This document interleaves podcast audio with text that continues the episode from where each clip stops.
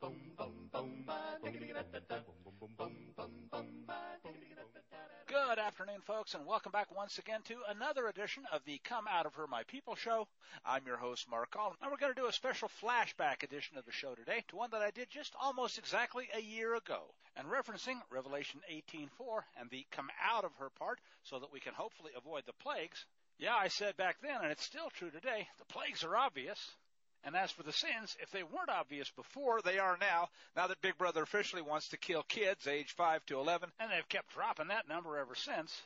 And more and more people are waking up to the fact that no, the poison poke really is uh, appropriately named Zyklon B. If you uh, weren't re- reasonably educated in the public cesspools, you know that Zyklon B was the name of the chemical that was used to dispatch so many people during the Third Reich. Now we're in the Fourth Reich, and it's only appropriate that since they intend to kill hundreds of millions rather than just a few tens of millions this time around, uh, the Zyklon B moniker, I suggest, is still uh, very apropos.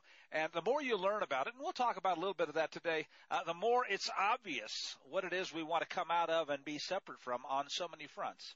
Now, this week, of course, leading up to uh, one of the uh, the major times and seasons in the pagan holiday, and um, I'll just say it this way: I, I've suggested in times past, years past, that the time to let people know that the real Mashiach, the real Messiah, no, his mother never really called him Jesus. That even didn't even exist for 16 centuries.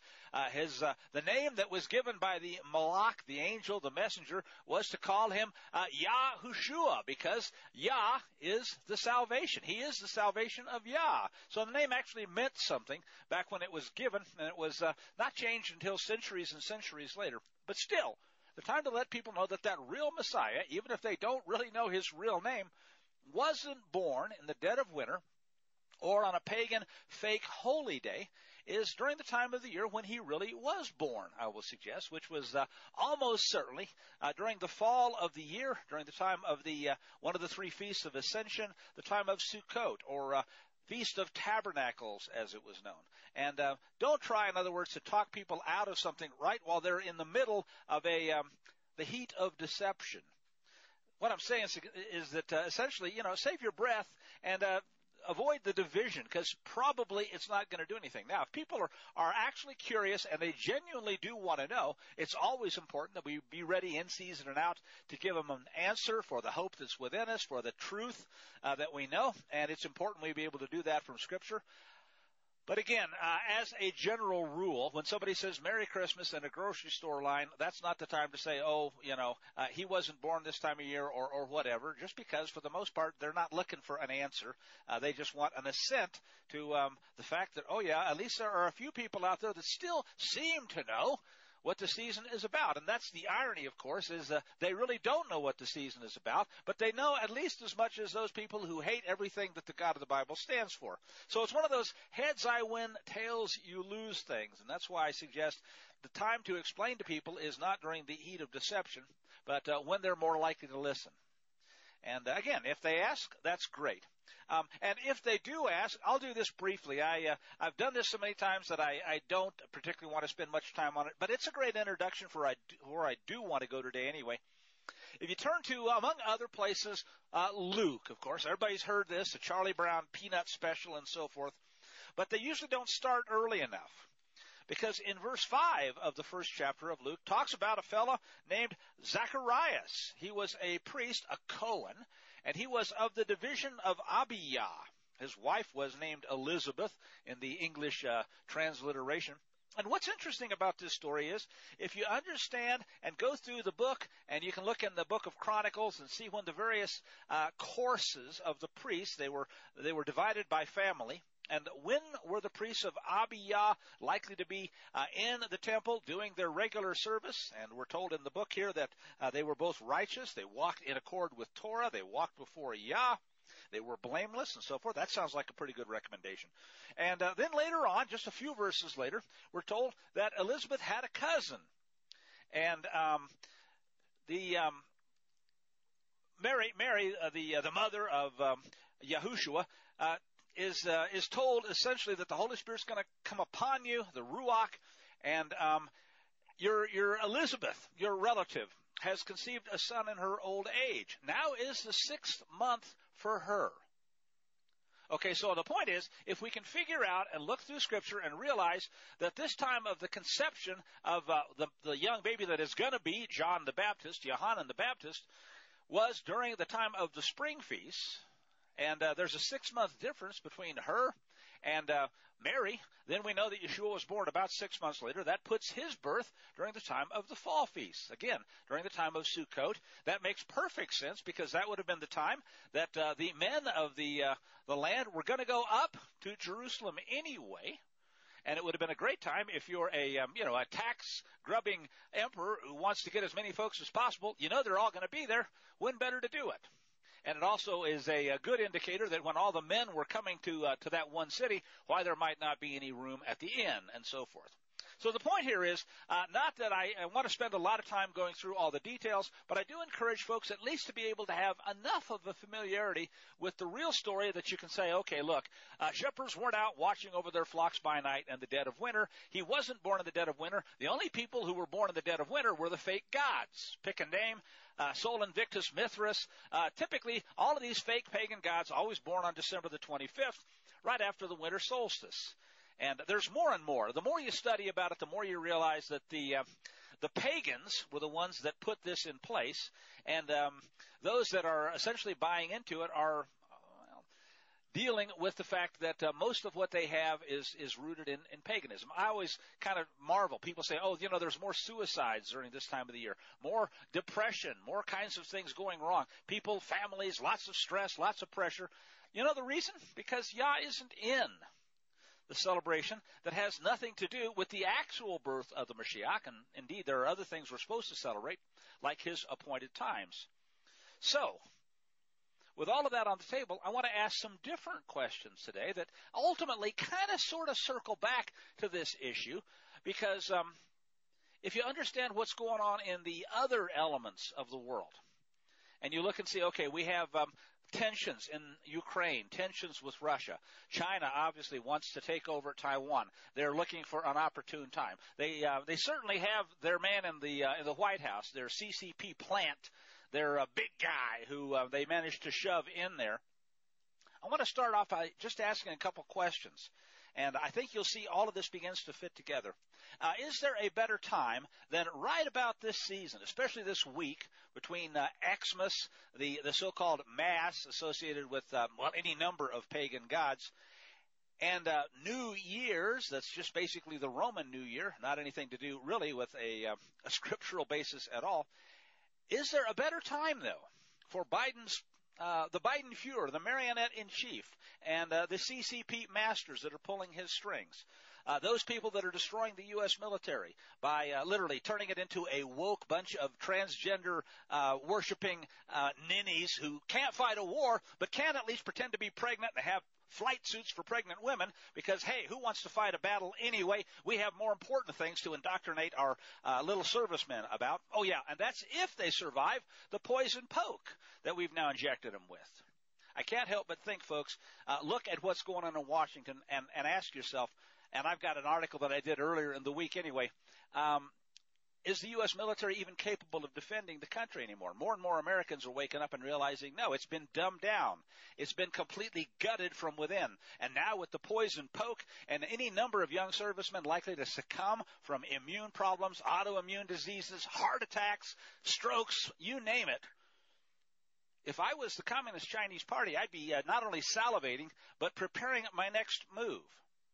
So let me just outline a couple more things. War is here. War is here. Now, does that mean that World War III is, is literally here yet? Or will we see the provocations over the next days or weeks? Certainly that's a very uh, great possibility. But the war on the truth has been going on for a long time.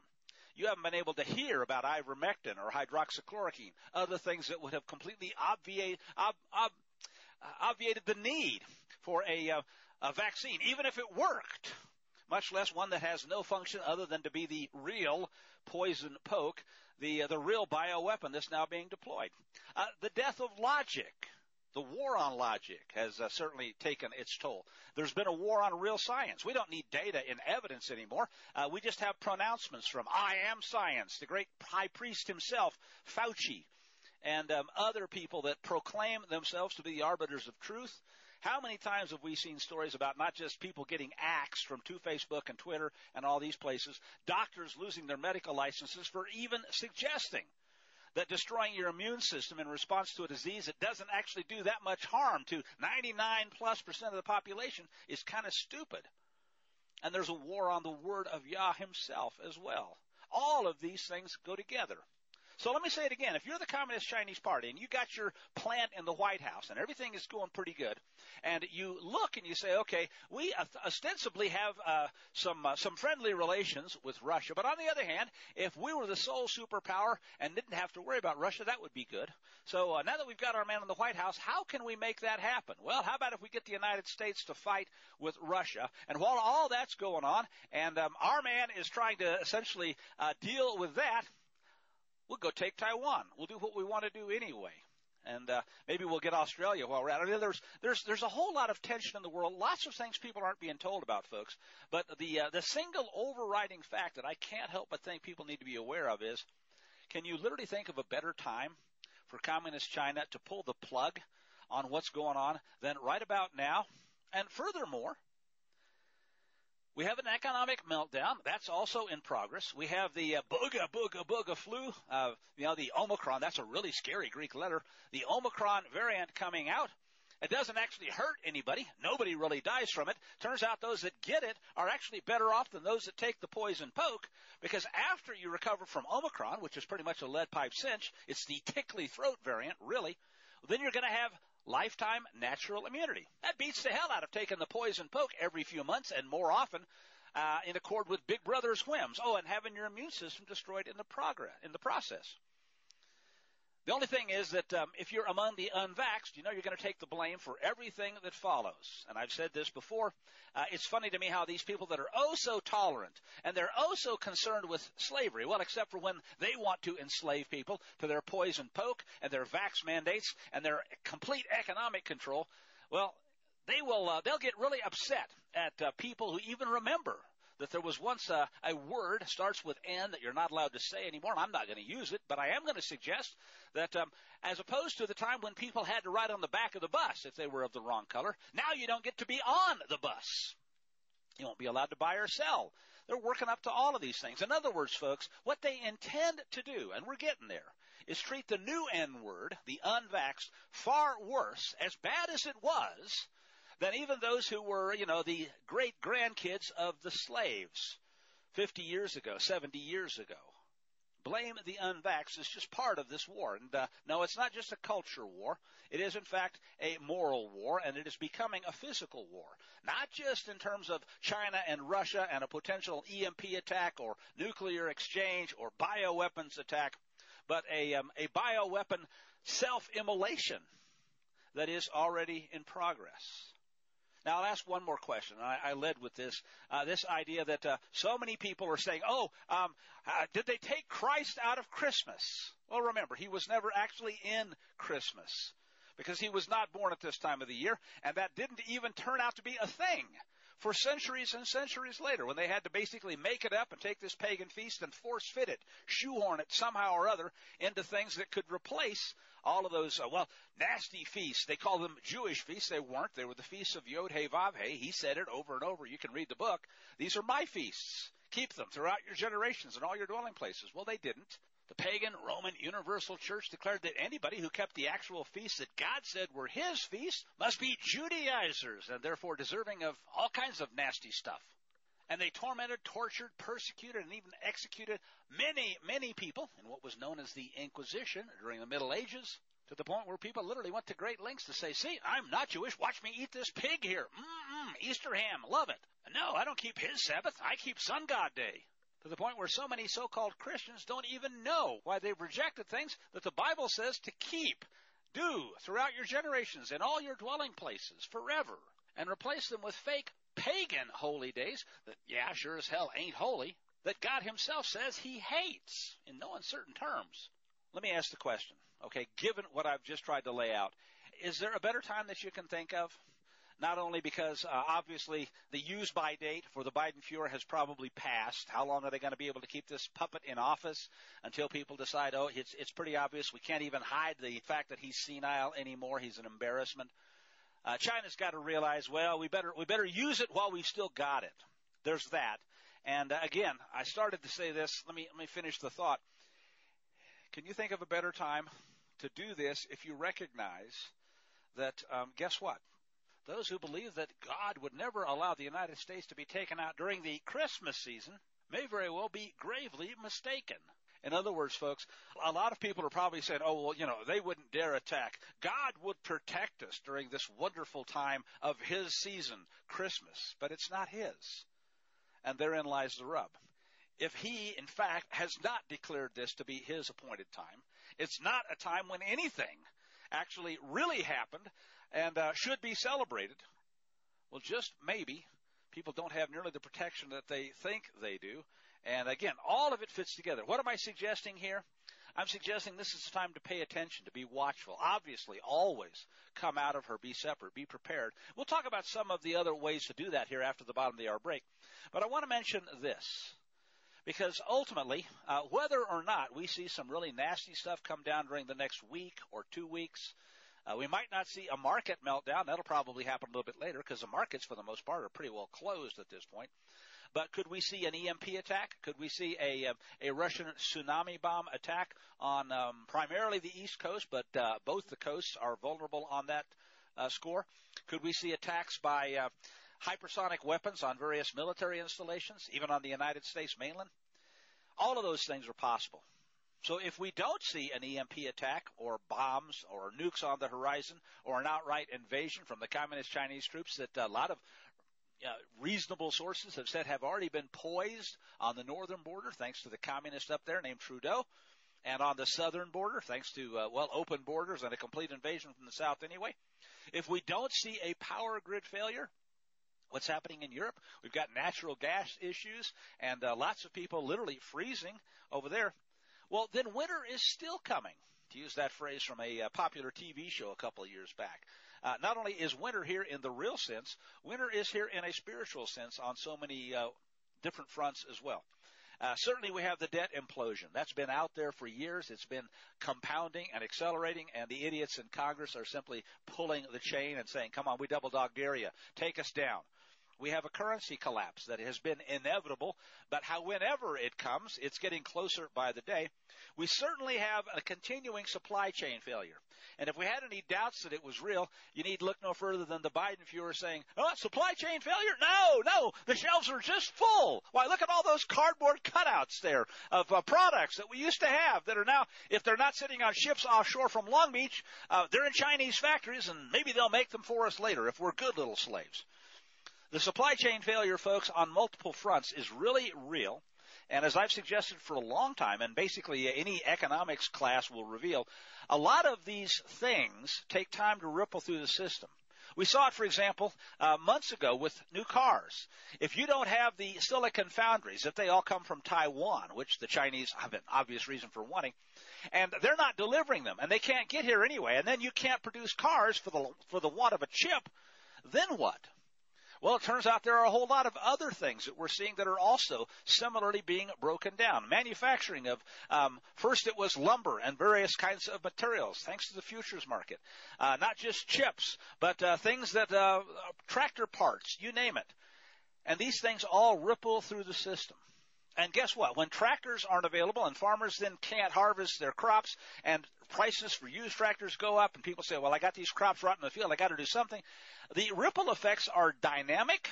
They're really interesting and they can be hard to calculate. But the one thing we know is they take a while for these various tremors and earthquakes to percolate through the system. We're seeing that now. We're still seeing that. Uh, where does it end up? Well, that's the part where it gets really easy. Ultimately, when the supply chain breaks down and people can't get parts, and there are a million possible ways and types of industries and supply chains and supply lines and various kinds of manufacturers that are going to see the ripple down uh, effects and knockoff effects. Ultimately, the result are several things, all predictable, all associated with the debt collapse, like inflation, then hyperinflation. They're already seeing the uh, the ripple effects of that in first uh, places like Venezuela. Uh, now we're seeing it in Turkey, it would seem, and some other places. And ultimately, of course, famine. And the famine will in fact spread to the United States too. Scripture tells us this, but so does Economics 101 as these effects ripple through. So again, uh, as we go to the break, I'm going to gonna try to summarize where we started off today uh, with this idea that oh yeah, uh, this is a season of something. Uh, turns out it's not a biblical holy day. It's not a scriptural holy day, although there's been a lot of attempt to force feed it into that, to, to force it one way or another, and make people think that these pagan things are somehow in association with him. Now, am I critical of all those people who've been lied to? Jeremiah said it. We've inherited lies from our fathers. I do think it's important to realize that to whom much is given, much is expected. Once we realize the lie, now we're responsible for taking action about it. Okay, for those that say, oh, I, I never knew that a Christmas tree was a pagan thing, I don't really care, all right, fine. But once people begin to wake up to it and realize this is not pleasing to the Father, then we have a responsibility to do something about it. Oh yeah, and of course, remember, even if people are ignorant, well, my people are destroyed for lack of knowledge is still true. There are a lot of people that are going to end up dead because they didn't know that taking the poison poke would destroy their immune system. They didn't know that this was not a time when they could expect Yah's protection. Why? Because He's warned them in a hundred different ways, in a hundred different verses, via any number of different prophets, and via warnings that have been, well, repeated throughout history people that have been exiled, people that have gone into various forms of slavery before, for doing exactly the same kind of things that are happening now. So you put all of that together and you say, okay, well, that's uh, that's where we are at a season where we we know that there are a whole lot of nasty, ugly things on the horizon. The war is here. Has it gone hot and nuclear yet? No. Could it? Absolutely.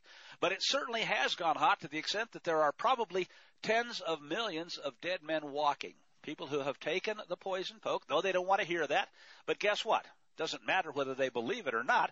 When their heart fails, when their immune system fails, when an opportunistic infection, when autoimmune diseases take them out, well then they'll not, what will they do? They'll get angry and they'll blame what? The unvaccinated. And that's not going to necessarily solve anything. It'll just mean there are less people around to point fingers at those who aren't coming down with the same diseases that they have been uh, signing up for and taking the booster pokes to make sure they get. Again, on every front, things are coming to a head. It's a time and a season to be especially aware, for all the reasons that I've been outlining, of what's here and what's coming. But uh, what I want to do when we come back is talk about some other, um, well, let's call it advanced weaponry that those who know better, that those who do have eyes to see, need to be aware of. So that uh, just maybe, if there are some uh, friends and relatives who have not yet taken the poison poke. They have not yet completely destroyed their immune systems. Hey, maybe they took the poison poke and uh, were uh, blessed enough, protected enough to have gotten the placebo shot. A whole lot of people thought they were taking one or two doses, and they probably, maybe if they were blessed and lucky, I don't like the word lucky, but you get the idea. Maybe they got a, uh, a little bit of saline instead. Maybe their immune system isn't quite as destroyed as um, by rights it ought to be. Well, that's a good thing means there's still time. It means there's time for them to wake up and to get right and say, okay, I won't kill myself anymore. I, I got away with spinning the revolver chamber, and um, I want to put another bullet in the chamber and spin it again and point it at my head. I'll quit while I'm thankfully not destroyed yet. And then what? Well, that's the place where we need to say, okay, we have some uh, we have some things we need to be aware of, some things we need to be blowing the shofar about, being the watchman on the wall about, and preparing for as uh, as you know, uh, one of the ideas of preparation, in both a, spe- a spiritual sense and a physical sense, is to be able to help those who uh, haven't figured it out yet. Hopefully, prayerfully, will figure it out in time to avoid the destruction, the uh, physical destruction of their bodies, and then all the other destruction that follows after that. So we got a lot of things we need to be aware of, and so many things that we need to be um, concerned about, and understanding how to come out of. So when we get back, we'll talk first about some of the great big stinking whopping lies and why knowing about them and doing something about them is more important now than ever. We'll be right back.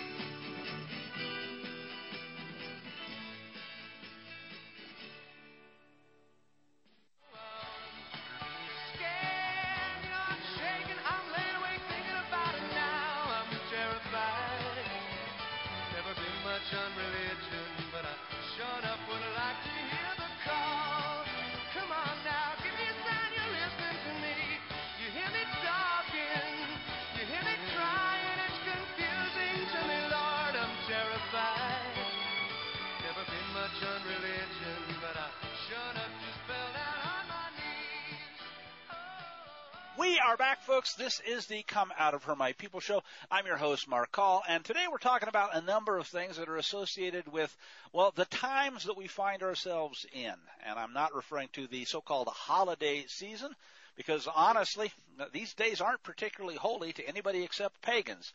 And um, while a lot of folks will will I'm, I'm sure they'll get very angry at that. Uh, nevertheless, if you go and understand what Scripture says, uh, so does Yod He Vav He. So does the Creator. He gets very angry at people saying, "Hey, we're going to worship you whether you like it or not, the way we want." And uh, he says, uh, uh, well, if you look at history, you'll find out that doesn't work. Okay, let's just leave it at that. But I do suggest people need to understand, therefore, that during these times there is a huge risk on any number of fronts economic, physical, uh, not just spiritual, certainly in terms of um, the poison poke and the things that are being done to kill hundreds of millions of people. Unlike anything, and you got to admit this is true, the evidence is now overwhelming, unlike anything we've ever, ever seen before. So with that in mind, I want to throw just a couple of other things out on the table. This this takes the form of ammunition that those who uh, really do understand why it is that you don't want to be a guinea pig for a, uh, a an injection that is intended to destroy your immune system.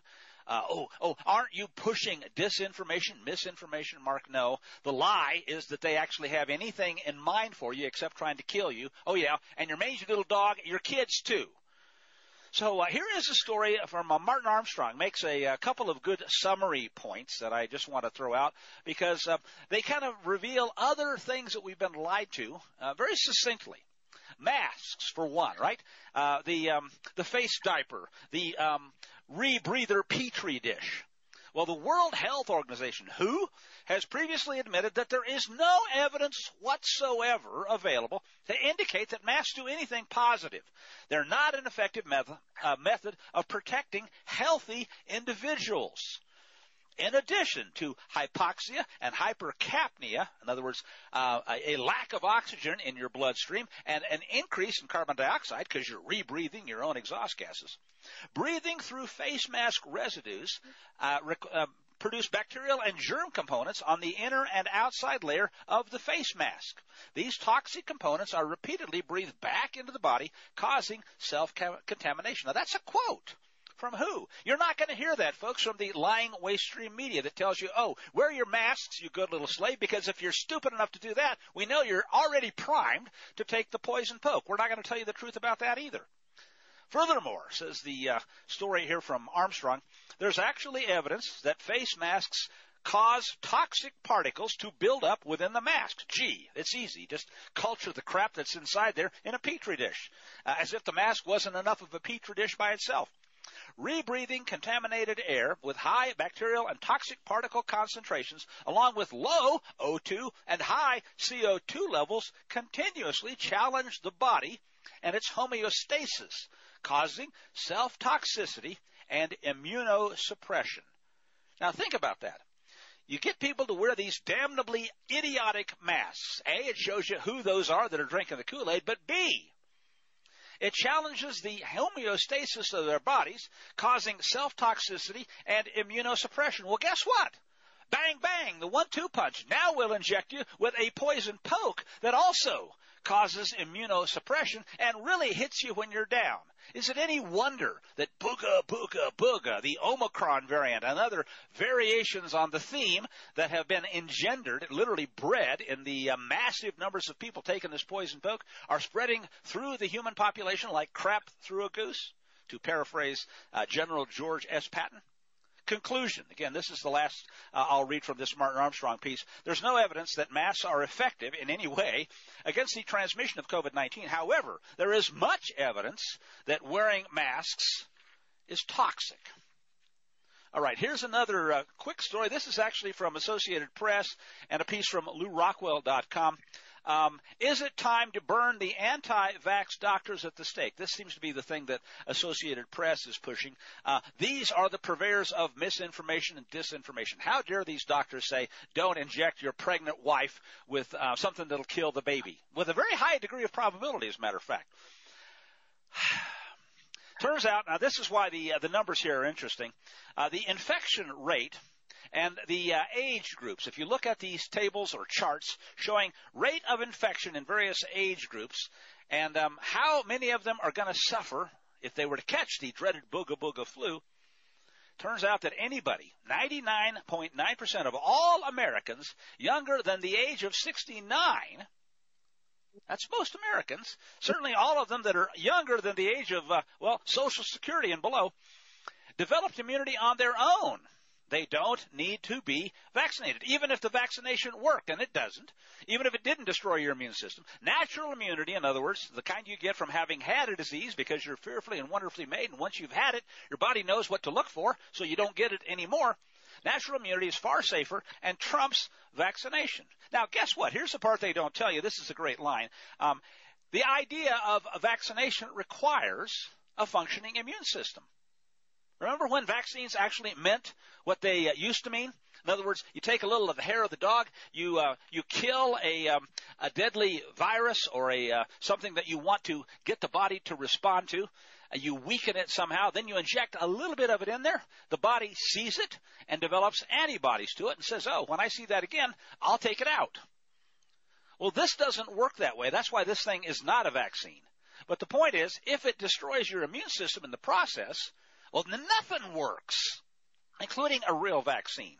And that's the point. And it's ironic that these so-called doctors, and I use that term with derision and scorn, that are telling us that natural immunity is no good, are lying idiots because if they had any actual medical understanding, they'd know the whole point of a vaccine was supposed to be to trigger your natural immune system into responding.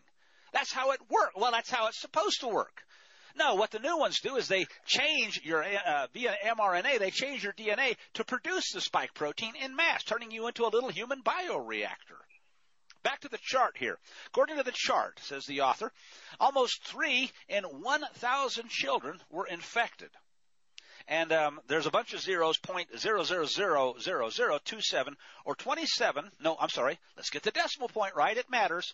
2.7 out of 10,000 died from the Booga flu. Now, most of those, as it turns out, the vast majority even there had comorbidities. They were suffering from leukemia or childhood diabetes or any other number of opportunistic infections. And it was the one-two punch that got them.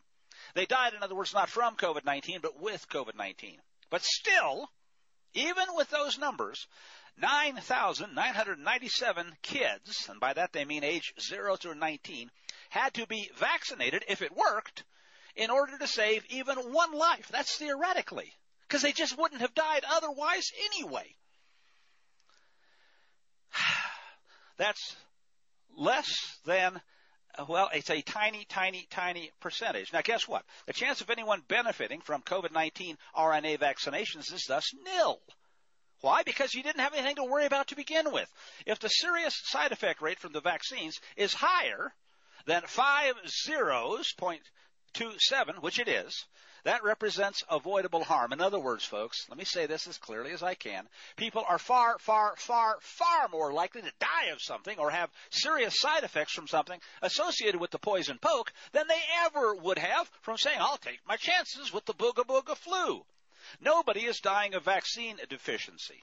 And the few who do develop life-threatening infectious diseases can be treated with things that, oh, Big Brother doesn't want you to know about because they want you to be afraid, be very afraid. Like hydroxychloroquine, ivermectin, vitamin D, a whole bunch of other far better choices. Now, the problem is, if they had allowed people to know about those things like uh, honest countries did with their citizenry, there would have been no excuse for an emergency use authorization to begin with. That's why they lied and suppressed those and made darn sure that anybody that tried to tell people about it lost their medical license or were banned from two Facebook and Twitter and basically just were put into a living hell on earth by Big Brother. And uh, the vaccine effectiveness is misleading. That's obvious. They don't tell you about the fact that you might take the poison poke and not die of COVID, but hey, how about a heart attack? How about you uh, have a stroke on the highway, cross the center line, and take out a whole bunch of people, vaxxed or not, in the other lane? Uh, there's a chart that appears in this article too of all deaths associated with all. That means every single vaccine available uh, for the last um, 30 years. And if you look at the chart, it looks kind of like a single spike. In other words, from the year 1990 through 1999 through 2010 through 2019, basically very, very, very few people died from vaccines. Turns out there were more people dead in the first 90 days from the poison poke. They didn't tell you about that. They don't want you to know about that. They were trying to hide that till 2075 or so than ever died from all other vaccines combined. Matter of fact, you remember the infamous swine flu? They took that off the market when 50 people died. Well, hell, they killed that many in just the first month with a new poison poke and had to hide it. Lie about the figures. This is not just evil, as I've said in recent shows here. This is satanic level of evil. But I'll say this again. Without an intact immune system, if you destroy the immune system, even if the vaccines did work, and even if they were really vaccines, then they wouldn't work as the author here says, it's natural immunity that's been making vaccines look good for a long, long time. So, where is the mandate to ensure a functional immune system with the use of supplemental trace minerals that your body needs, like, for example, zinc, which the body requires in order to make T cells, selenium, which releases zinc so your body can make those T cells, vitamin D, which is, is required to make neutrophils and macrophages, vitamin C, which makes natural killer cells, and your other things like white blood cells that your immune system needs. There is sufficient science, and I use that word in the actual true sense, to recommend that these natural remedies uh, that uh, anti-vax organizations anti-vax organizations. Huh? Yeah, isn't that a funny term? Um, would just as soon you didn't know about. All right. Uh, the author here goes on to describe this other really nasty, evil organization that is supposedly fighting misinformation. What they really want to do is make sure you die of things you're not going to know what hit you. For example, this organization called De Beaumont said, quote, all three COVID-19 RNA vaccines have been proven to be, say it with me folks, repeat the mantra, safe and effective based on extensive clinical trials. Well, trials that didn't include all the things that they skipped, like animal testing, you remember the old joke? It's a meme uh, where the two rats are talking, lab rats, and one of them says, "Hey, did you get the COVID-19 injection yet?" The other said, "No, no, they haven't finished the human trials yet." Well, these are the so-called uh, clinical trials. Ah. Back to the story here. Here's the here's the bottom line. Why would anybody in their right mind even consider being injected with an experimental um, well, 40 trillion or so RNA particles that cause your body to make the spike protein when that is how coronaviruses, in fact, enter living cells. Why would anyone want all the cells in your body wide open to ACE receptor site to a notoriously mortal virus? It's a good question. And furthermore, if you love your kids, why would you allow them to be injected with something that might kill them? In order to allegedly, but not really protect them from something that ain't going to harm them at all. You'll probably never even know they had it. Matter of fact, they may have even had it already and you didn't know it. But now you'll destroy their immune system. When they get it next time, it might just kill them. Here's a quick one from uh, Brandon Smith at Alt Market US. Uh, why do people not trust the science? Answer: Because they've been lied to so often by scientists who are whores to Big Pharma and Big Brother.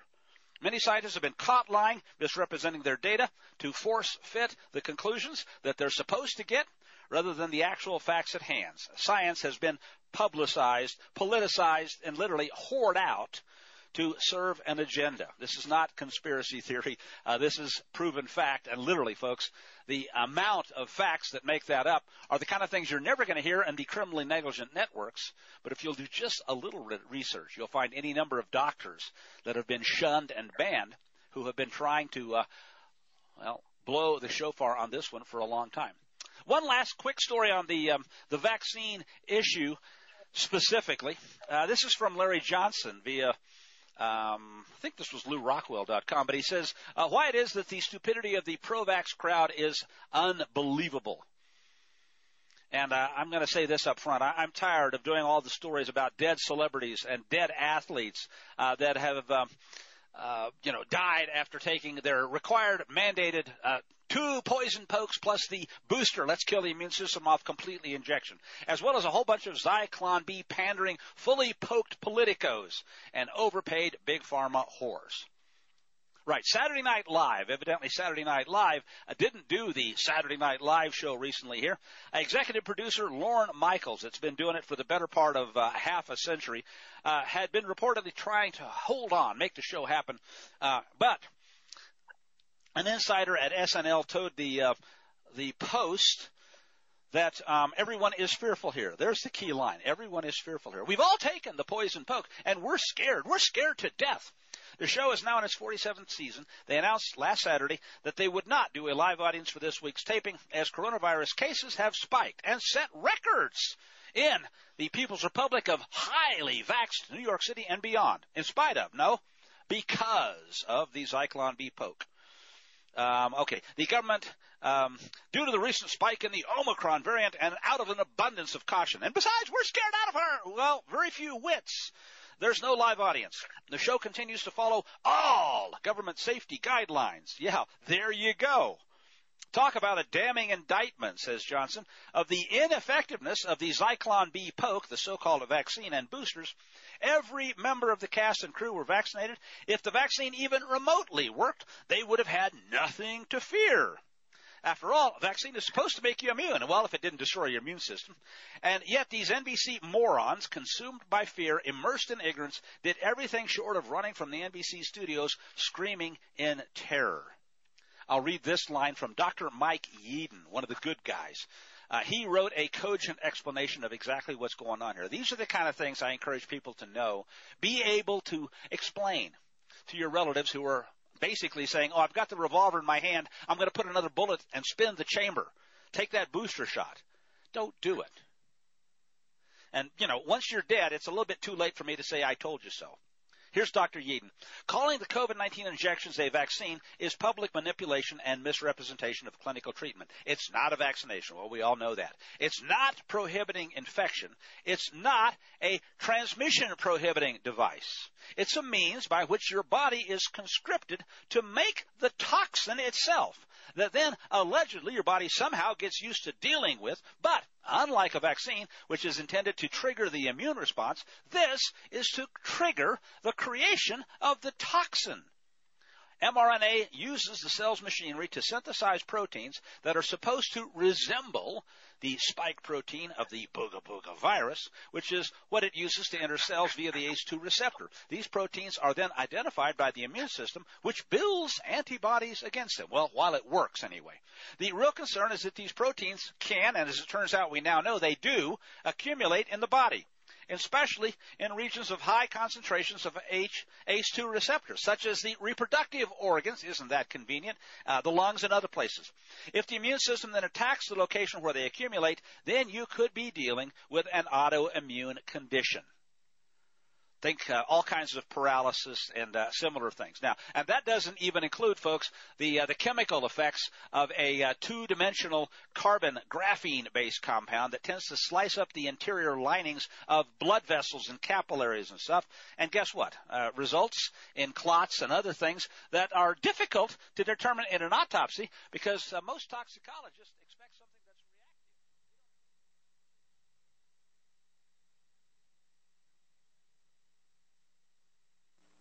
You're listening to the Roar of the Rockies, KHNC 1360 AM, Johnstown, Greeley, Loveland, Fort Collins.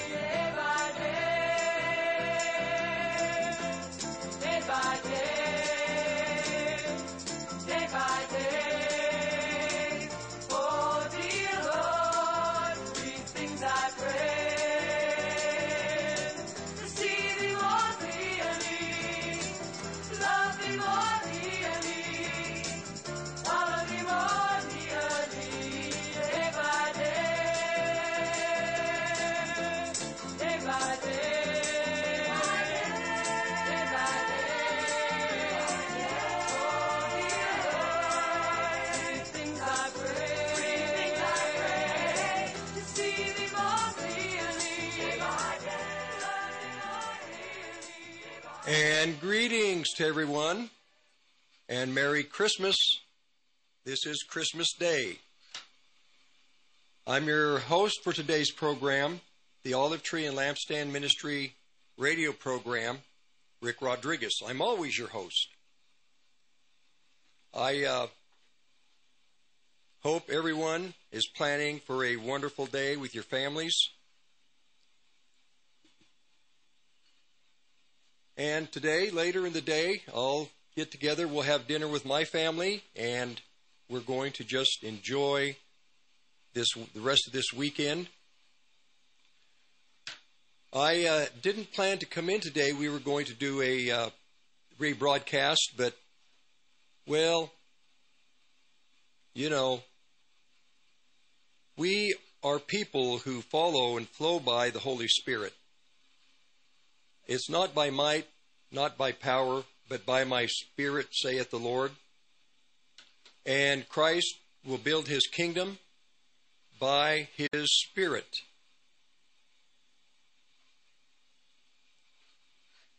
All things are done through the Holy Spirit. I'm going to present Christ to you today in a, in a different way but I'm going to present him to you in the way that he desires to be presented to his people. Uh, I will maybe throw a curveball at many of you. Uh, we believe that Christ was born on Christmas Day, on the 25th of December, 24th, 25th. But actually, in reality, and uh, in reality, he was conceived on this day. He was not born on the 25th of December, he was conceived. He was actually born in late September, early October. That was when his birth took place. And through the through the centuries, there have been, you know, the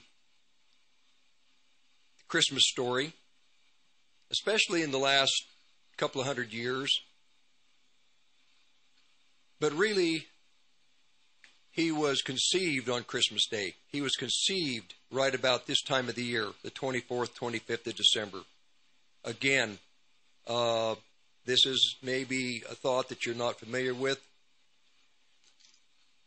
I didn't really have time to uh, consider, I have considered what I'm going to present to you today, but I didn't have the time to actually get the exact verses, lay them out. Uh, the Magi, the uh, royalty that came to visit Christ, they didn't come to visit him on the in the beginning of the coldest part of the year. The royalty that came from the east, they came not in the heat of the summer, not in the cold of the winter, they came in a time in a pleasant season. It was a pleasant season. It wasn't too hot, it wasn't too cold. They were able to travel. They had about a one month period to come into uh, the area of Israel, of Bethlehem, and then they had time to depart and get back to their their homelands before the cold winter set in. And uh, they came the royalty came, the Magi, these kings of the East. Uh, we would call them the very wealthy uh, religious uh, people of the East. They were, in their thinking, they came to worship Messiah. They knew the stories in their areas in the in the the uh, thoughts in the area where Daniel lived in Babylon. Daniel, during his lifetime, he stored up gifts for Messiah. He clearly saw who Messiah would be, where Messiah would come from. And he had gifts that he had uh, before he before he died. He made arrangements that when Messiah would come, he already had a gift that was to be taken through these individuals, the Magi, to bring that those gifts to Christ. I'd heard this story years ago. I've thought about it over the years, and then I've heard others talk about it also. We, for the most part, many don't don't realize that Daniel, with these magi, with these this royalty, gifts from Daniel came to Messiah. he saw and he knew when the time of Messiah's birth, he knew would come, and again, he prepared for it. These individuals, they didn't just come, it wasn't just a vacation. It was planned. They looked for it. They watched the stars. They watched the seasons. They knew the season in which Messiah would be born. They knew the location according to the Daniel's writings in uh, the book of Psalms, the other prophets. They knew where he would be located. Bethlehem. Bethlehem. Just a little city, an insignificant city. But this, the Messiah, this is where he would be born. They knew these prophecies. And when the time came, they knew from the, the uh, way in which God had presented through the prophets, they knew what to look for. They knew the sign. They knew the stars. They knew everything. And then they came. Now, on the 25th of December, right about now, Christ was conceived. Uh, he did not exist. Messiah was not yet introduced to the world. He was introduced at conception. We study, we, we think, we in the evangelical churches, conception is a very important uh, part of life. It is the beginning of life. This is why we realize and recognize that life begins at conception, not at birth, at conception. This Christ was now conceived. He was now introduced into the world that he created at conception. He's now in the world. He is now conceived. The prophecies have begun. Later, when at his birth, he would be introduced into the world physically from within the protective uh, womb of his mother into the world at birth. He was introduced initially at conception. He was not even. He did not even exist. He was still a. Uh, the prophecies of him were still prophecies, but at conception, now the prophecies begin. At birth, now more prophecies are now in play. He's a child. More prophecies about him. As a young man at 12 years, or a young boy at 12 years of age, already he is being introduced to the world of that time in that society. He is his parents, who he is, is being revealed to them. They know, Mary, his mother, knows, but they don't understand the progression of what his life would be. Then he's introduced at the time of John the Baptist, on the day that John baptizes him. He's introduced in another way. Not only now as the Son of God, Son of Man, but now he begins his ministry.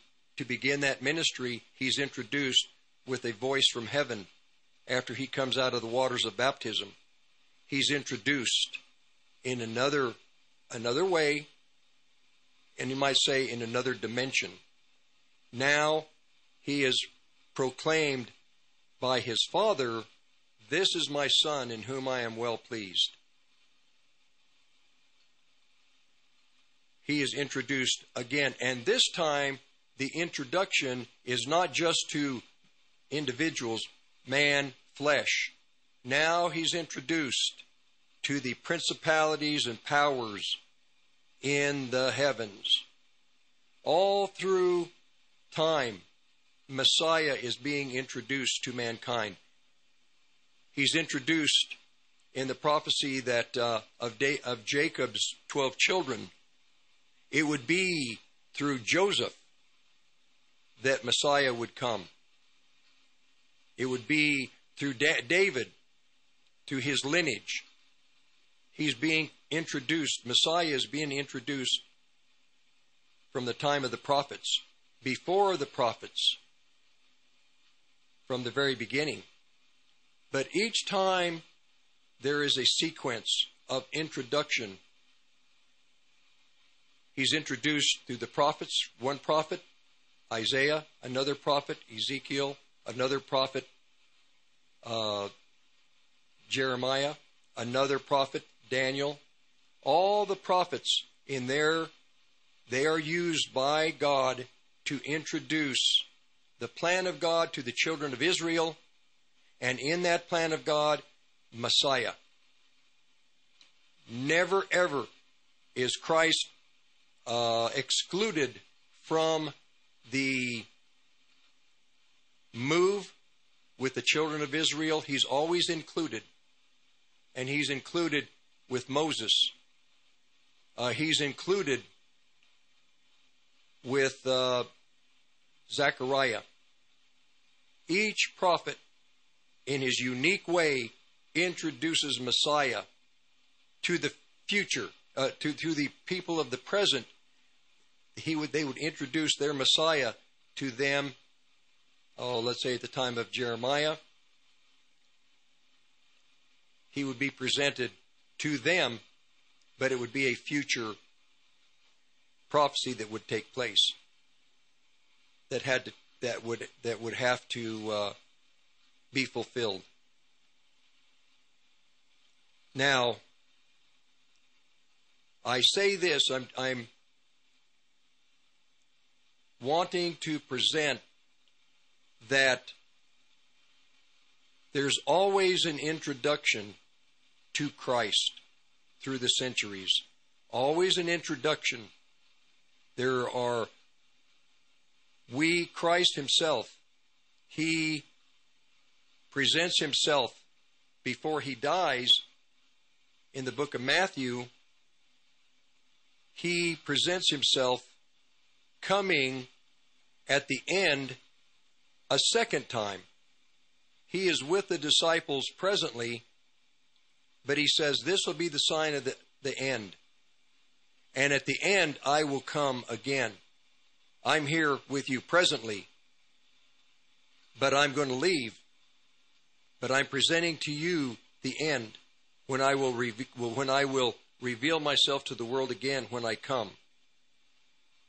Then he at John the apostle late in his life Christ visits him again in a vision on the island of Patmos and there Christ again reveals to John through this vision that I am going to once again introduce myself to the world at the end. And here's how I'm going to introduce myself to the world.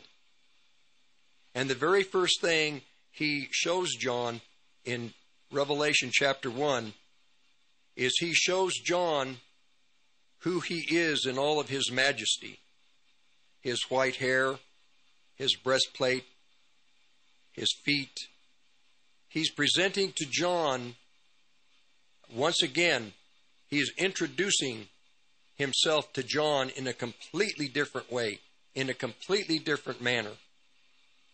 And he's introducing in chapter 1 of Revelation, he's, re, he's presenting himself to John as the master of ceremonies, as the individual who is in charge, who is observing, who's involved with man with man apart from God, the Gentile world. He's presenting himself as the individual who will eventually, in the book of Revelation, reveal himself to the children of Israel who don't know him, will never meet him, will weep for him at the end. And he's presenting himself to the individuals who are born again, to his church, to his body, to his born again family. This is the very first thing he does in the book of Revelation. He introduces himself to the world at the end. What he would be like at the end and what he's going to do for the next 1900 years. He is going to be the one who oversees this great invisible kingdom. this is what he does. He is going to introduce himself, and he has introduced himself. Excuse me. We believers today are celebrating his conception. I, I won't get into this doctrinally with you because I will be doctrinally correct, uh, factually correct. Uh, within the body of Christ, this thought of today being the day of conception of Messiah is not not is, is not important. Uh, no one wants to change tradition. No one wants to change anything. But we as believers in the scripture, as you go through the scripture, the prophets are introducing Messiah in a unique way, each one individually. Daniel was introducing Messiah in a very, very unique way that pertains to the end of the world. That is, that uh, he has to present Messiah as the Son of Man who is coming in seasons in in in it, it's like he's outside the palace then he's on the palace grounds then he's close to the entrance to the palace itself then he is inside the palace and then he takes his position as the king of the kingdom. Daniel presents seasons to the children of Israel. Daniel's writings were to the children of Israel, not to the church in a sense, but to the children of Israel because it would be through the way in which Daniel presents the Christ that he knew to the children of Israel with the religious background that they would have to have at the end of the world. He introduces him as the abomination of desolation and uses Antiochus, uh, Antiochus Epiphanes as the example. They can understand that. But they knew that it would not be Antiochus, it would be someone further into the future. It would be a little horn, a little, a little horn, a powerful goat uh, from a small young nation. Daniel presents Messiah in a unique way.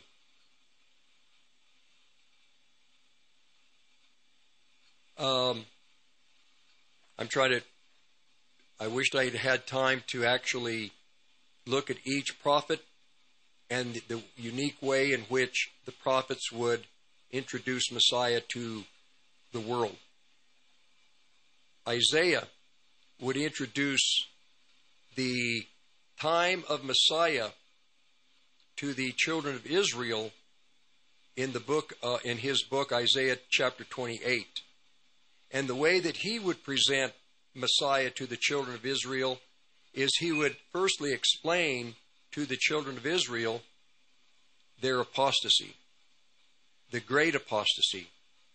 So apostate that they would actually divorce their God, the God who saves them, who brought them into existence, they would actually marry and make an agreement, a contract with Antichrist. And God would have to come to annul that marriage. And, and uh, Isaiah presents to the children of Israel, You're so far from God, you're so far from God your Creator, that you will actually look to the, the prince of the underworld for help. You will put your trust in the king of Sheol. You will look to this individual to protect you from him. From him. You're going to ask this king of the underworld to not destroy you. But I'm going to disannul that agreement.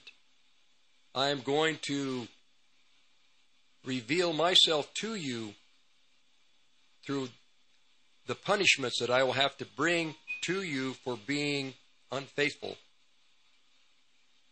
At the end of the world, Christ is going to reveal himself to his family of born again believers in exactly the same way. He will reveal himself in having in his um, as he chastises his children because of their unfaithfulness, because they have also wed themselves to the world. They have put their trust in the world. They have put their trust in man. They have asked that man would uh, be their Savior. So, in the book of Revelation, firstly, he introduces himself in his splendor, in his glory, with all of his honor. He is the one that is giving John the vision. He is explaining to John, This is who I am. And, John, I have a family of seven churches. And I am going to meet these seven churches in a unique way. I will present myself not the same, not in the same. Uh, I will introduce myself in different ways to each of these seven churches. But they are my seven churches. Because they're my seven churches, I will reveal to them the plan I have for each of them. They each have personalities that are different. They each have periods of time where they're going to be very influential, but they will all exist at the end of the world because my family will always exist until the day of resurrection, the first resurrection when I bring my family, all of these family members, all seven churches, and the faithful in those churches to myself. So he is presenting himself to John in a unique way. And the Lord is presenting himself to us presently in this world right now in a unique way. He is all of the prophecies about the end of the world, the time in which we live. All of these prophecies are being fulfilled right now. I introduce week to week concepts, thoughts, uh, uh, a view, um, I like to use the scripture and present, oh, I don't know, a, a, thought, a concept. For example, we in the family of Christ today, internationally, all the children in the seven churches of God. We are closing out, we are ending this time of what is termed the church age. There will come a day when the Catholic Church will be will no longer exist. The Greek churches will no longer exist. Lutheran churches will come to an end. There will be a time when all religions, all true Christian religions, will cease to exist. The evangelical churches of America will cease to exist, whether it be Pentecostal, charismatic, uh, messianic, uh, fundamental, doesn't matter. They will cease to exist because the church age in which we in the family of Christ are to be here, we will be caught up to Christ. We will be taken out of the world. The concept of the uh, rapture, this matter of the rapture, this tells it all right there. Whether you be a pre trib, a mid trib, a post trib believer, or a multi multi uh, uh, rapture theorist, it doesn't matter. There will be a time in that concept that all Christians will be raised to Christ. And when that happens, when that occurs, the church age will cease to exist. It will not exist any longer. In 1 Corinthians chapter 10 32, the apostle Paul says that give no offense in your eating or drinking, eat give no offense to the the Jew, the Gentile, or the church of God. You have three corporate entities. The Jew, the Gentile, the church of God. You have the children by natural birth, the Jewish, the Hebrew people, the Gentile people who are not Hebrew. Then you have the church of God, which is composed of both Hebrew and Gentile. But eventually, the third group, the church of God, Jew and Gentile, Hebrew and Gentile, is going to be resurrected out of the world. At the resurrection, the churches of God will no longer be in the world. Eh, they are their time and their purpose and the eternal plan of God with them has ended. There will only be in the world Hebrew and Gentile. There'll be no Christian. There'll be no born again believers. Once again, prior to the night of resurrection, when Christ breathed into the disciples his spirit, that night you had the third corporate group. That very night you had in the world you had Jew, Hebrew, you had Gentile, and now you have the church of God those individuals that were in that room that night when Christ breathed his Holy Spirit on them, that was the initial group of born again believers. And then that group would just begin to expand. But very shortly, Christ is revealing himself to the world today that the time when the churches of God are going to be removed from this world, that time is very, very near.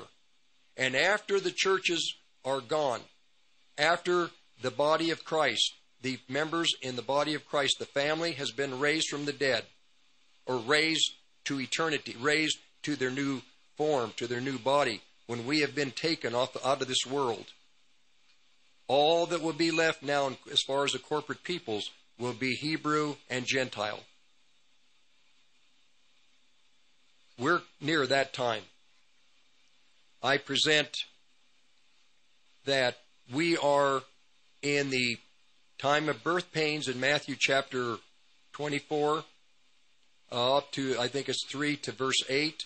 We're in the time of birth pains, in the time of sorrows. We're in the time of the initial hardships of labor.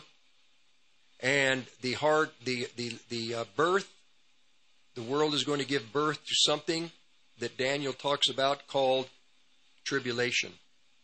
And Daniel really doesn't talk about the first half of the tribulation because his prophecies are to the children of Israel. His prophecies are about the last half of the tribulation when the abomination, abomination of desolation has taken his seat and has has uh, polluted the sanctuary in Israel. Daniel doesn't say so much about the first half. He says more about the the great tribulation and what happens after the Great Tribulation into the period of the wrath of God upon mankind.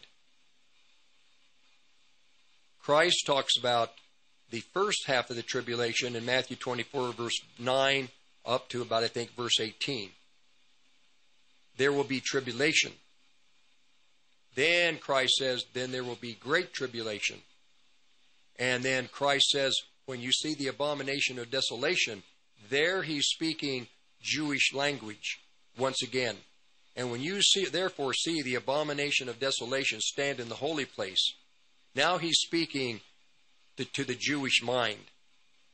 But before that, he is speaking to his body of believers in verse 3 to about verse 8. He's, I'm sorry, from verse 9 to verse 18, he's talking about the tribulation, the first half of tribulation.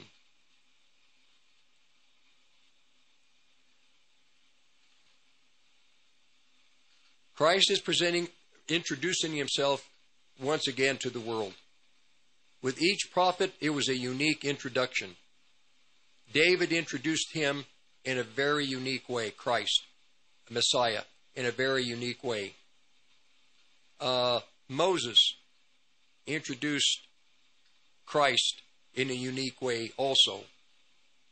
Um, in Deuteronomy 32, he introduces Christ to the Jewish people. And remember, Moses is always speaking to the Jewish people.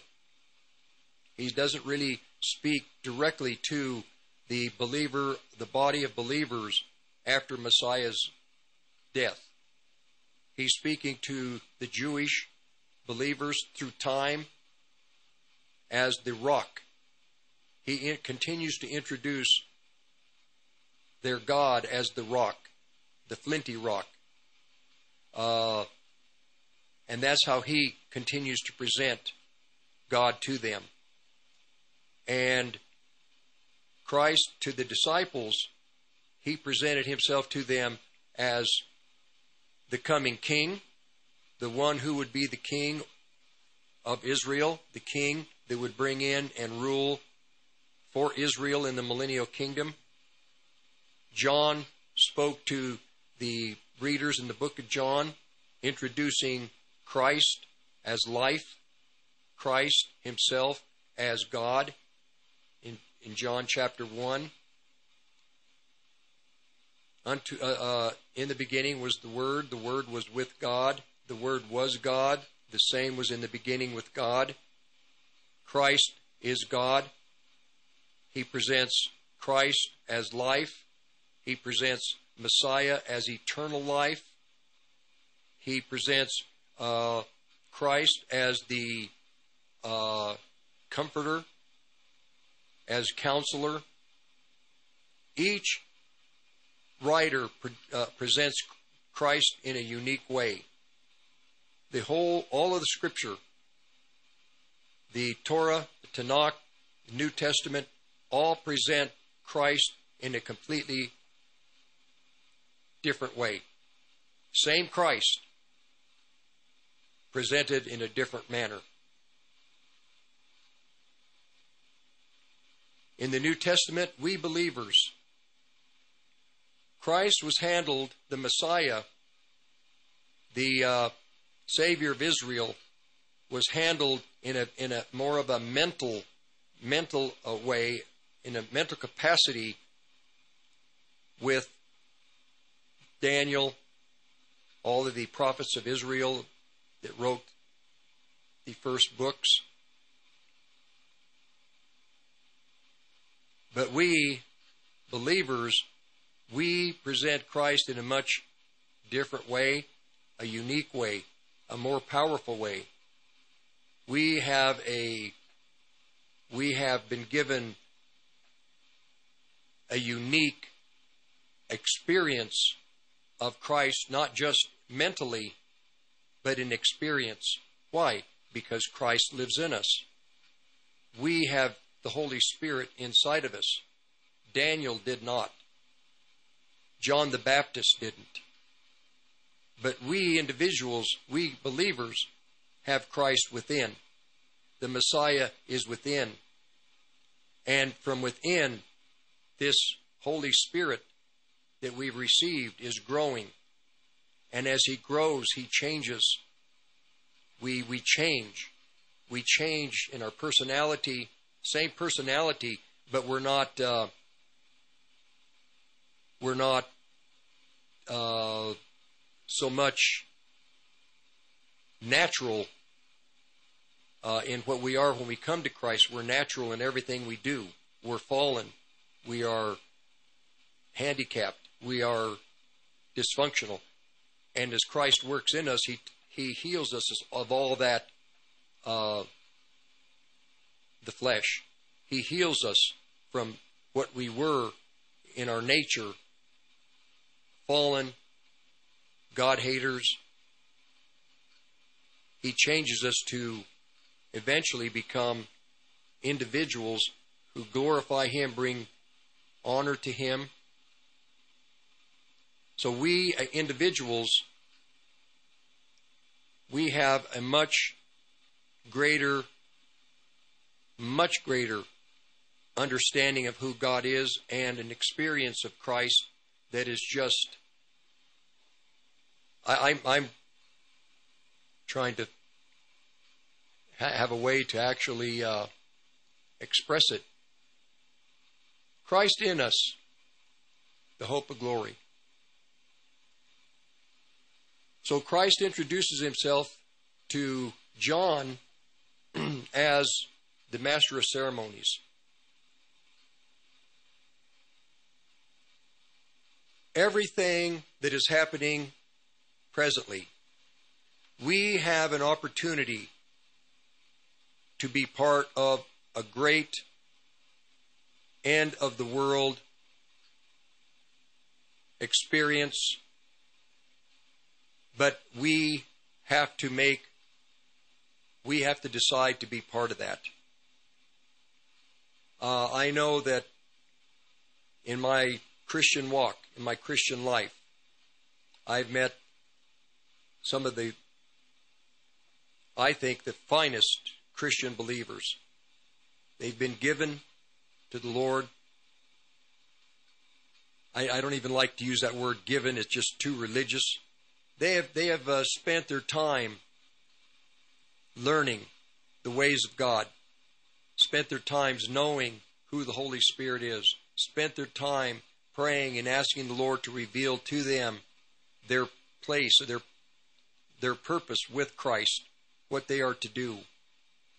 And now uh, it's critical that if we are, like I, I, I uh, believe, if we are in that time prior to the first half of the seven years of tribulation, this would be the time to begin to uh, to strengthen yourself spiritually, to get in shape. That's the best way I can put it to get in shape spiritually.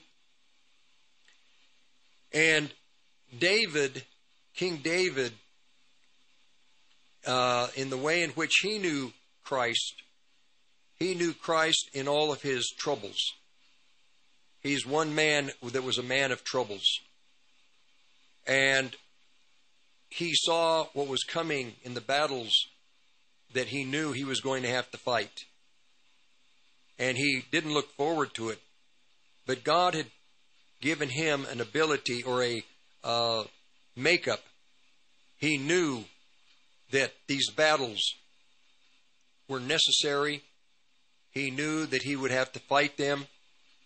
And he knew that the only way he was going to win these battles was through the name of the Lord. And in the name of the Lord, I will destroy all my enemies. David knew that. And we believers, we can't go into the future in our own strength.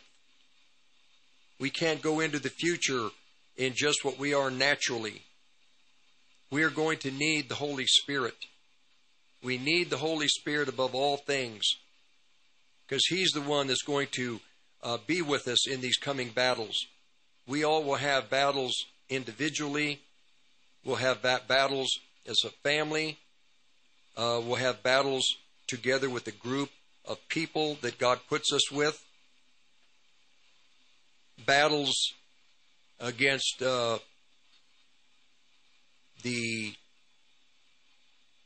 children of the world that hate God, against those that uh, serve the devil, that are in the occult. We have battles against the principalities and powers that are invisible, that are always attacking us, trying to deceive us, trying to discourage us. Demons, uh, just the forces of the demonic world. So you have fallen angels, then you have the demons, then you have mankind. Christ likens them in Matthew chapter 7 to every man. You know, uh, we uh, he likens the wise and the foolish to a wise man who builds on a foundation that is uh, that's solid because the winds, the rains, and the floods are going to come against everything in our lives. And so the person that digs deep and builds upon that foundation, the winds, the rains, and the floods won't affect it. But the foolish man builds on the sand. And when the winds, the rains, and the floods come, they will not stand the test. We are going to need David, King David prayed for God's help in all things. I know that in my prayer life, uh, my the the great insight that I have in prayer comes through the Psalms, because King David would not only pray to be delivered out of his distress, to be delivered from the hands of the enemy, and those that would tear his soul apart. But then he would also, he learned that the greatest tool, the greatest uh, weapon against what's coming at you is praise. To praise. And he would he would just start with Lord this and Lord that, and then he would end up saying, But God, the Lord was with me, the Lord was my shield, the Lord was my buckler, the Lord was my rock, and he would praise and he would get the victories. There is a verse, and I'm trying to remember where it was, that where God said, Have I not chosen praise to destroy the destroyer? I had it, I have it my notes, different different translations. But basically, have I not ordained praise to destroy the destroyer? And I know that beginning to worship the Lord in your distress, worship the Lord in your hardship, thank Him that He is with you, thank you that He is He cannot leave you. Thank you, Lord. Thank you that He will get the victories.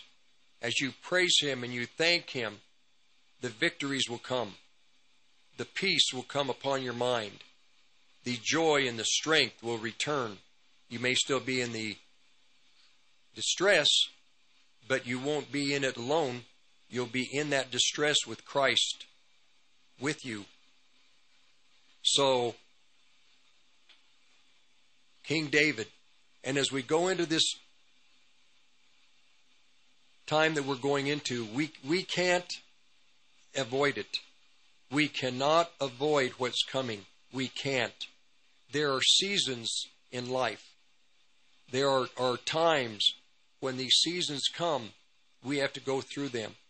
We have just winter entered into winter. It's a season we must go through. It's a season when it's going to be cold, dreary, dank. Uh, days are still short, not enough light, but we have to go through it.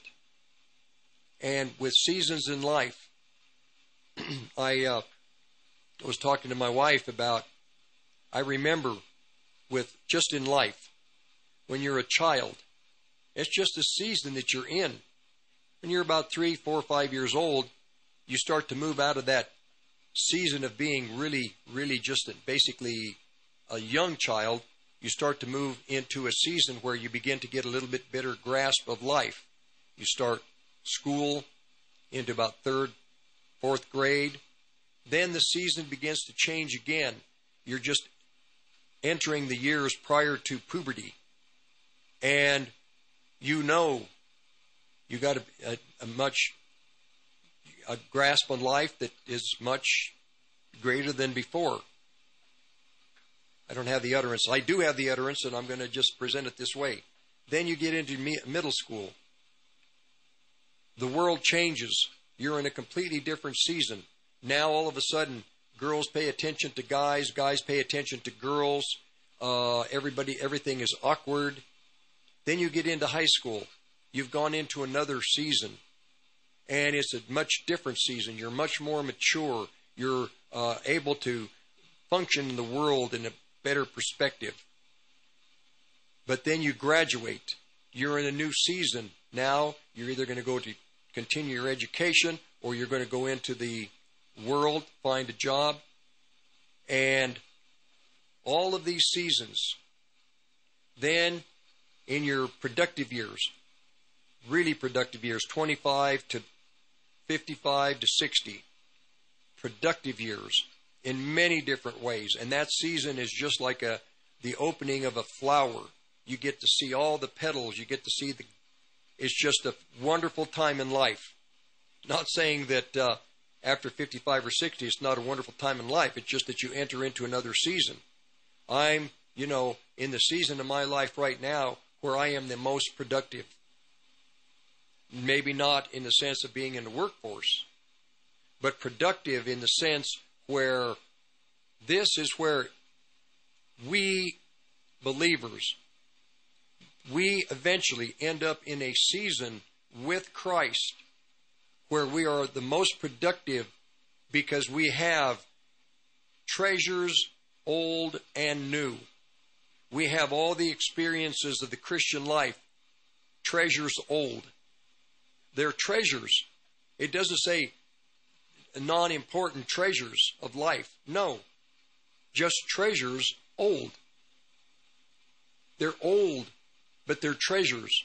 I draw so much from my experiences from when I was just a young man in the Lord. And then during the heart of my my life. Treasures. We have all these treasures but we don't think they are significant. We don't think they are important.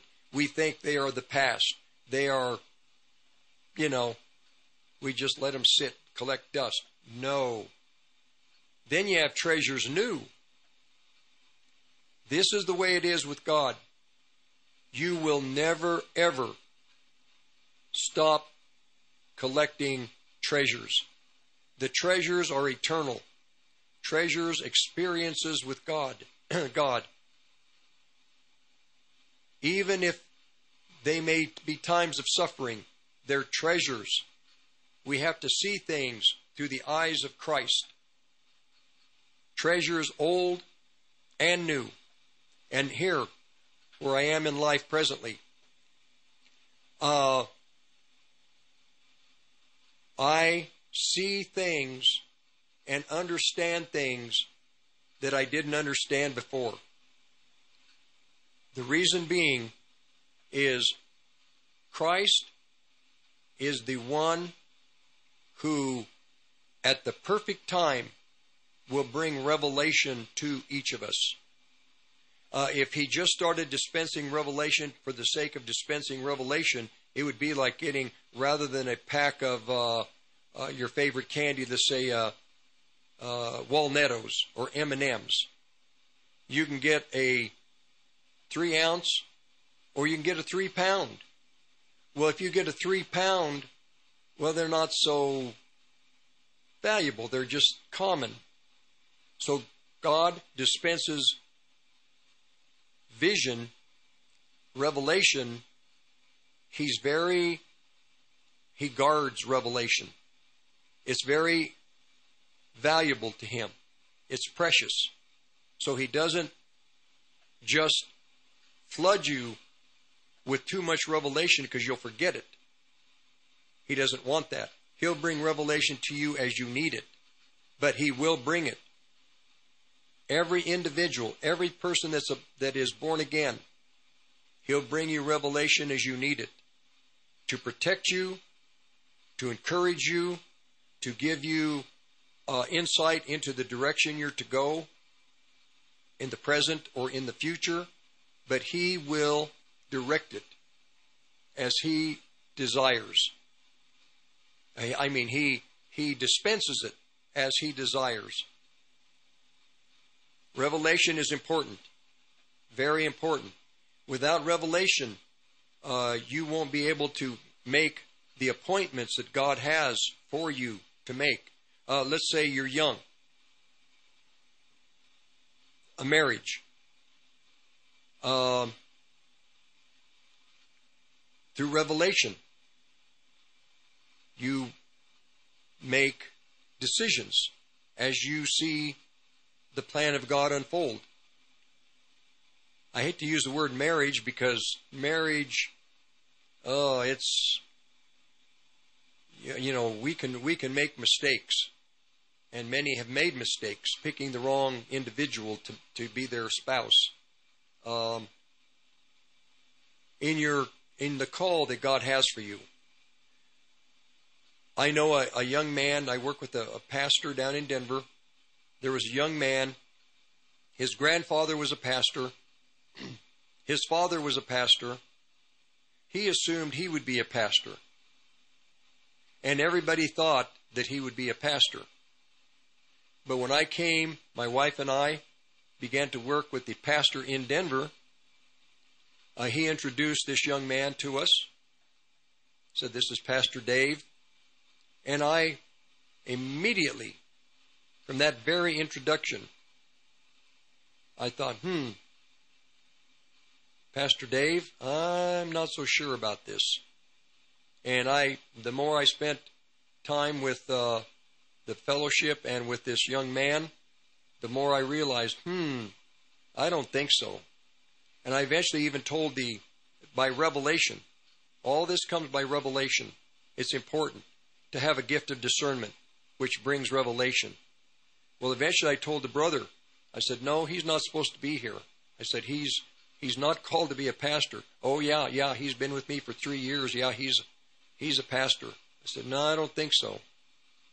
I said, he doesn't respect you and he keeps eyeballing your, your position and, uh, his motives are not, they're, motives, but not godly motives. Will eventually this brother had a dream. The pastor had a dream one night. And in that dream, it was revealed to him that this individual didn't respect him, that the individual had an eye on his pulpit. And that very day, the pastor called this brother and asked him to come to dinner, told him about the dream, and that shattered that lie that that young man believed. He realized that he was not a pastor. Things come by revelation. Revelation is very important. from very from today, Christmas Day into the future. What is it that you need to see about how you are going to go forward into the future? What is it that is important that you feel is important and what is important that God feels is, impo- is important about your future? You, we, the family of God, the decisions and the the uh, we are going to have to transition the decisions that we make from today into the future are I say important and critical. How do we invest? I know I caught your attention. How do we invest? What do we invest in? What what uh, is the future? What it's just uh, the decisions that have to be made. I can I can only use my own my own uh, my life. The decisions I'm having to make is I have family members on both sides of the family. We're up in years. And I realize that there's a time to be born, there's a time to die. And just having to think about the future and what's going to happen with el- the elderly then there's this matter of when people catch get sick, there's always that fear that is this is this COVID? Is this going to be something that is going to end their lives? It's too complicated. It can only be the Holy Spirit. Each of us, we're going to have to transition into the future. If I'm right, and I do say by my study of the scriptures, I cannot disprove what I feel. I've tried to talk myself out of the fact that the tribulation is just up the road a year or two. I am trying to find ways to get around that reality. I can't. I can't get around it. The tribulation, the first half of the tribulation, is coming. The children of Israel right now, presently, they are very psychologically ready to go to war. And they, as a nation, are tired of having enemies. They want to end all of the the wars, the skirmishes, the conflicts, the hatred of the nations toward them as people. One of the signs of the end of the world would be the hatred of the Jewish people. And in this country, it is hidden to some degree. The anti Semitism in this country is real. The anti Semitism in the churches of God. The churches within the assemblies of the seven churches, the anti Semitism is real. The dislike or the hatred of the Jewish people. I travel through churches, I travel through the Christian community. I see this anti Semitism. I see the dislike of some of the churches toward the Old Testament, toward the feast days of Israel, toward anything Jewish. Well, the fact is, the end, the timeline of the end is going to all be in sync with Jewish thought. The uh, tribulation to come is going to be, we're going to be on the prophet's timetable.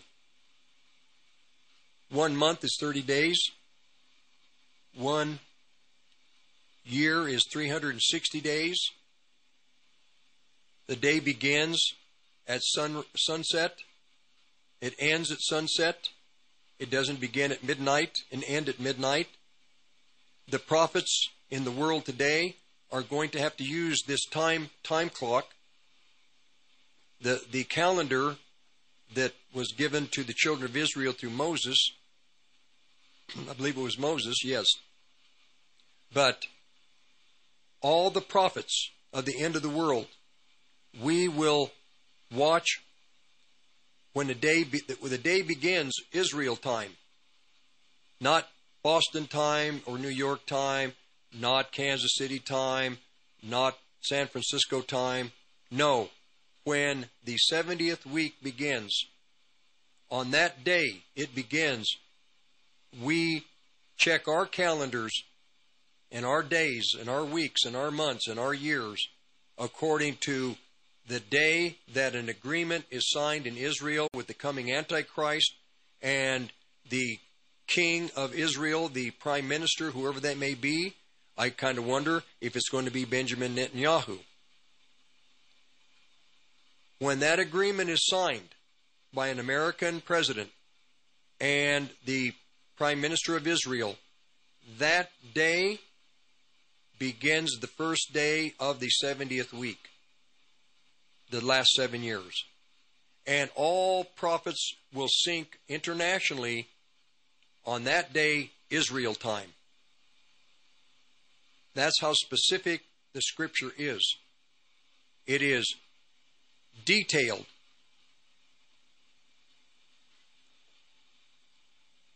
We're moving to that time. That agreement exists already. It just has to be signed. We're moving to that time. This is why I say that it's only going to be through the power of the Holy Spirit. It's going to be through the counsel of the Holy Spirit that you're going to make your plans. It's through the and and there's going to be a great great opposition to what I'm presenting to you. There's going to there people are going to scream that what I'm saying is absurd. That's okay. I'm presenting to you what the Holy Spirit, I believe, has shown me. I'm faithful to that. It's not up to me to do anything. I don't have any control. That is the work of the Holy Spirit. He confirms. He will establish if he decides to. If I am off, and I am saying to you that you better prepare for hard times. If I'm off and the hard times don't come, you're going to be better off for it. Because you have transitioned in your thinking to a much healthier into a into a much healthier thought process.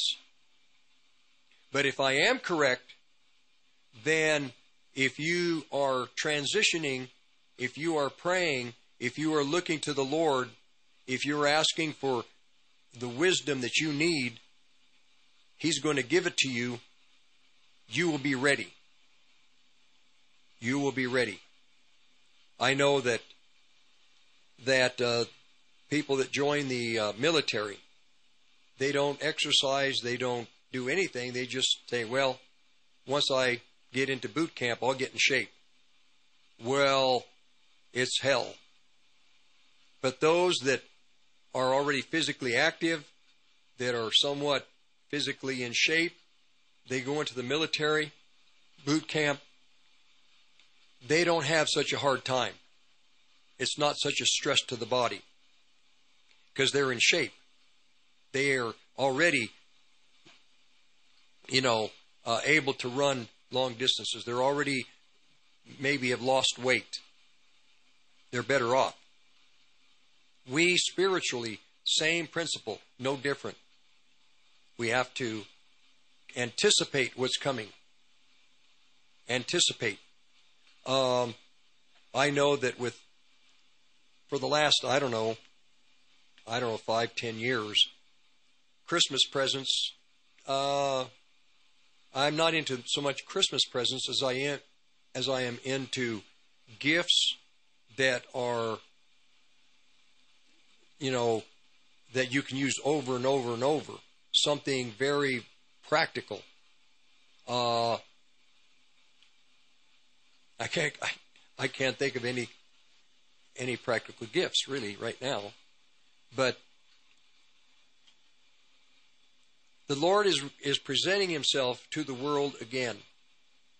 This child that was born in the that was conceived on this day, He is presenting Himself to the world, and we have to, as believers, we have to believe that, and we have to look individually Lord, how are you presenting yourself to me? What is it you are speaking to me? What is important, Lord, that you have to say to me? I want to have an ear to hear. I need your Holy Spirit. Uh, I have decisions I have to make in the future. Each one of us, the decisions we make are, are different. My the decisions I'm making for myself, that's one thing. The decisions I have to make for my wife and I as as a couple, that's a different different uh, set of decisions to be made. Then, as a family, then with the with the work that I do as far as my ministry, the decisions. Today, I was I had replays, and I felt well. I'm going to. I need to come in, and uh, decisions change. Things change. I uh, I see in the in the body of Christ in America. I see the the vision of the, the, the bulk the bulk of the pastors of the land more now more uh, more presently are beginning to think maybe along my thought line than before. But still, there are so many pastors that don't know where we are in time. They don't understand what Matthew said about time of birth pains and sorrows. They don't have that concept. It's going to be a hard time. The changes in the world that will take place before the first day of the tribulation period the changes that will take place. The tribulation, when that day occurs, the hardships are going to just go into a different different realm. It will be tribulation, birth pains, trials. That's one thing. That's where we are right now. With the pandemic, with the vaccinations, with all of this. That is, this has been hardship. The changes in the economies of the world, this has been hardship. The wars that we have begun to slide, slip into, uh, this is not tribulation. This is just birth pains. The tribulation is going to be much different. I think that in the tribulation, I have a feeling that the, that we in this country one of the things that will be a greater hardship, the hardship of the tribulation, will be we will go into a digital currency. That will be a tribulation. Everything can be documented. Now, is that the mark of the beast? No.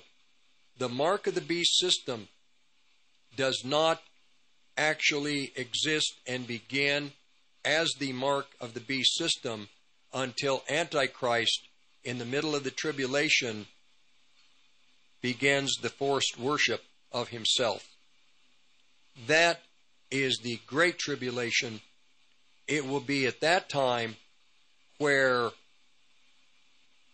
you can't buy and you can't sell if you don't take the mark. But up to that time, you will be able to conduct your finances, financial businesses with, through a digital system, through credit card, through chip, whatever it may be, on a card. But great tribulation begins when the when the Western world is forced to either take that mark or you can't buy and you can't sell. We will use that, we Christians will use that digital system. But once we go into the last half of the seven years of tribulation, no, at that point, we cannot take the name, the number, the mark. We can't take, do any of that. We're not there yet. This is why I continue to say that we have the Holy Spirit. And all of God's children, the Holy Spirit, you have to have His Spirit upon you. You have to have the anointing of the Holy Spirit to help you individually to make the decisions that you have to make personally. As families, the decisions.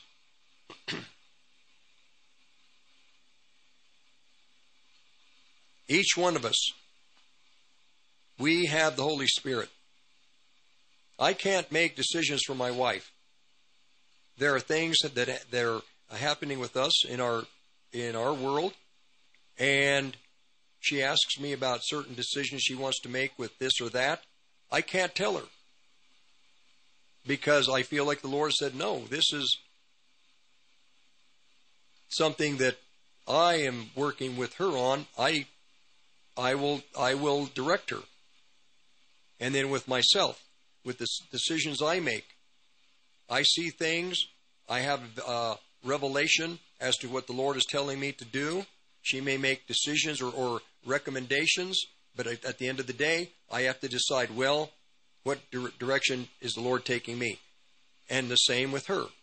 I I try to not interfere with her walk with the Lord.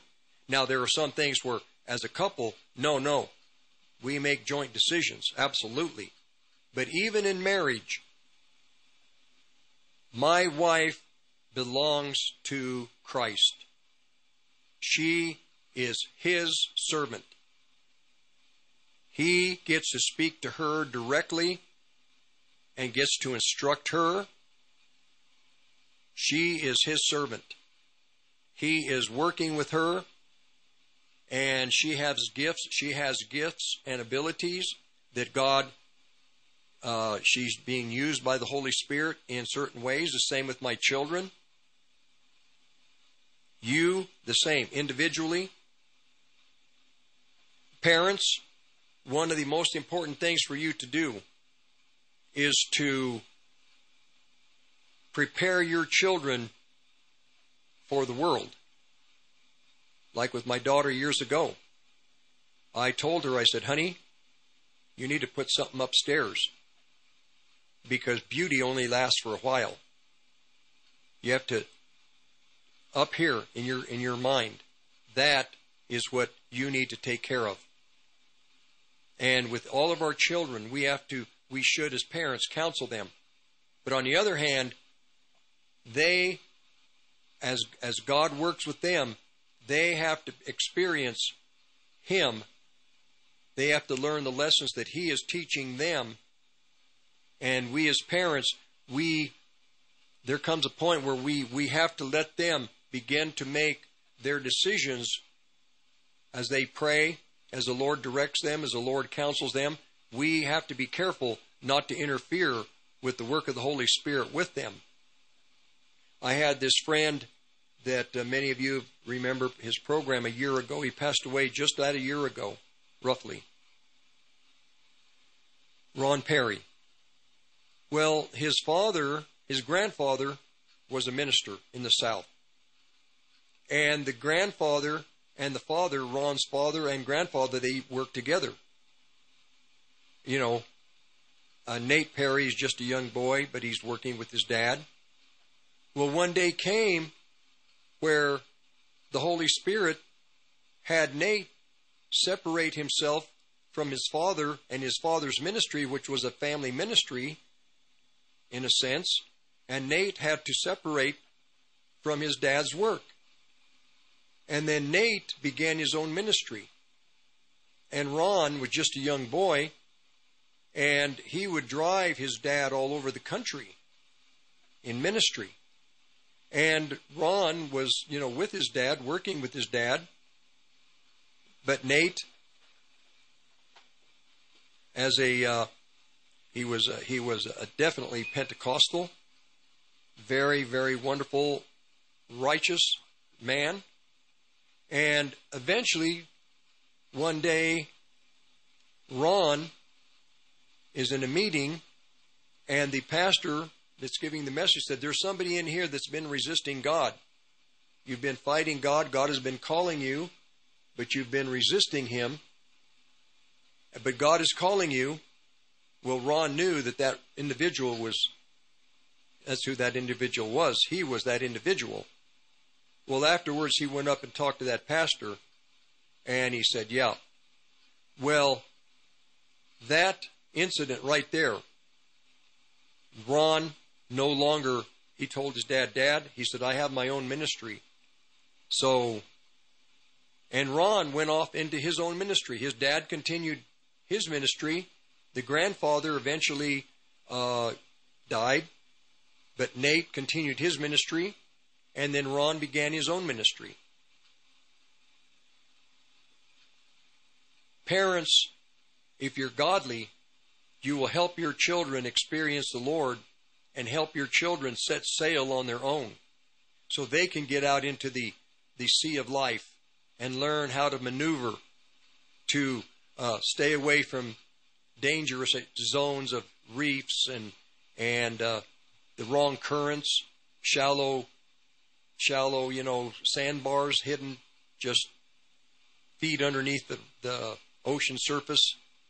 We have to help our children, especially now. It's more important than ever. There's going to be millions and millions of these young people that are in these assemblies that are not deep. Uh, uh, the the pastors are are not deep, and if they're not deep, they can't take their congregations to deep water. They can't. Deep calleth unto deep. The people, the men in ministry that have the deep experiences of Christ these are the men that are, inv- are valuable. These are the individuals, the, the women that have the deep experiences of Christ. These people are valuable. And these are the individuals that the present day uh, new apostolic reform movement, they're putting these people out to pasture. They're putting these people uh, aside to bring in young, inexperienced Christians that have no reality and depth in Christ. Not all of them, just many. This right there is the strategy of the devil to put the old, deep, valuable individuals that have the deep knowledge of the ways of God the disciplines of the uh, Holy Spirit, the disciplines of the Christian life, put them out to put them out to pasture. Uh-uh. No such thing in the Bible. John the apostle in the first epistles. Children, young men, fathers. You don't break them apart. Young men or children, young men, fathers. Three separate groups. No. They're the same family, the same group, tied in together. Children, young men, fathers. It's not children, young men.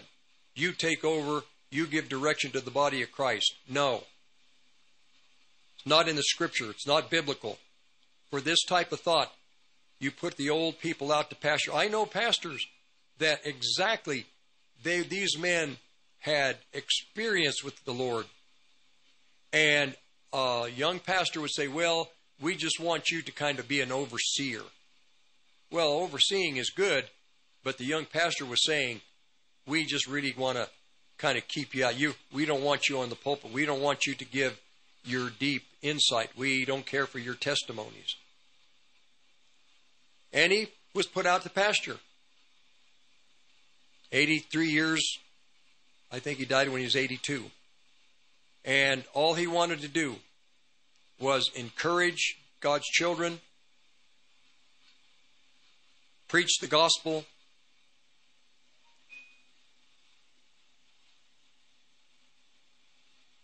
the reason, the strategies of the devil. One strategy, like I, I am redundant on this. I have, I am not going to apologize for it. One of the strategies is to keep you in a form of religion that has no power. Is to keep you from seeing what the Scripture says as, God, as Christ is introducing himself into the world today. He's not introducing himself as a child. He's introducing himself as the one who is coming to punish, to chastise the members in the body of Christ who are distant. He wants to bring them back. He has to chastise those that are that err in their theology, in their eschatology, in their uh, understanding of the prophecies, the eschatology, theology, and the doctrine. He's coming to with the children of Israel. The Bible says the children of the Israel of Israel are apostate. They're just as apostate as the children many of those members in the body of Christ. The great apostasy has is over the body of Christ in America like the winter cold just came in to Colorado this week. We are in the evangelical churches. We are apostate. The apostasy is here. It's not coming. There's no desire for the deep doctrines of Christ. There's no desire to know God as Father in theology. There's no, uh, with the matter of prophecy, everybody talks about prophecy, but people don't want to really look at the truth in the prophetic word as it is as it is affecting our society presently. They don't want to see it. No one wants to talk about America in the Bible. The United States of America is Babylon the Great of the end of the world. This is who America is. And the Christian the Christians don't want to believe it. They want to believe that we are that desert place where God is going to take the Christians to protect them from Antichrist. Well, no. This this society. This is the seat of Antichrist power. This is what I mean. The Christian people don't want to know the truth. They don't want to believe the truth. The, the men who are the heads of assemblies in this country don't want to present this to God's people. If I'm right, the consequences or the, the gravity of what I'm presenting to you and what I have been presenting on this station. The gravity of it is mind numbing, I suppose. We're in the heart. We're in the seat. We're in the country from where Antichrist is coming. It's, a, it's the president, the coming president of America, that's going to sign an agreement with the nation of Israel. I know this is everybody wants to talk about, you know, Christ being born. There's no such thing as allegiance to to uh, anything when war right now in Ukraine they're trying to celebrate celebrate Christmas to some degree, but more than that, they are fighting to stay alive. Those in the battle, whether they be Russian, whether they be Ukrainians, whatever, whoever. No. We in the body of Christ, we must live in reality. We must live in reality. We have to. We're at the end of the world. We're an army. We are the army of Almighty God. We are the only hope that this world, this satanic, evil, occult wicked world. We're the only hope. We're the only people that can give mankind hope, mainly for eternity, through people receiving the Lord Jesus, giving them hope for eternity, and then offering through the goodness and kindness and mercy and the sovereign hand of God, giving them a way to exist in the world, physically, alive, still. We are unique.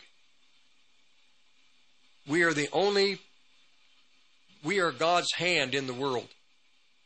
Christ still sits on his throne, but his Holy Spirit is still upon our mind. But we become his hands, we become his arms, his eyes, his mouth. We hear for him. We are the ones that can accomplish what needs to be accomplished. We are his, his mighty, mighty, fearful army. We are the fearful army of Almighty God. But many Christians have forgotten that. They don't see themselves as mighty. They don't see themselves as, as effective. Satan is powerful. The delusion is powerful. The deception. I say, we are still, we are the most feared army in the world today. The, the Russian army, the Chinese army, the uh, forces, uh, military forces of Antichrist and of the West, sure, they should be feared. But who is it that the occult world, who uh, does the devil and the fallen angels and the demons and the children of the devil, who do they fear more than anything? They don't fear bullets nuclear weapons, laser weapons. They don't fear that. The attack of Satan on the world today is directed at the residue of faithful Christians. The great army of Almighty God. Not many. You don't need many to win battles.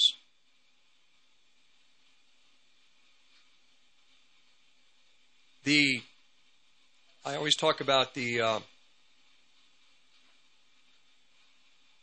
the the in Romans chapter 16.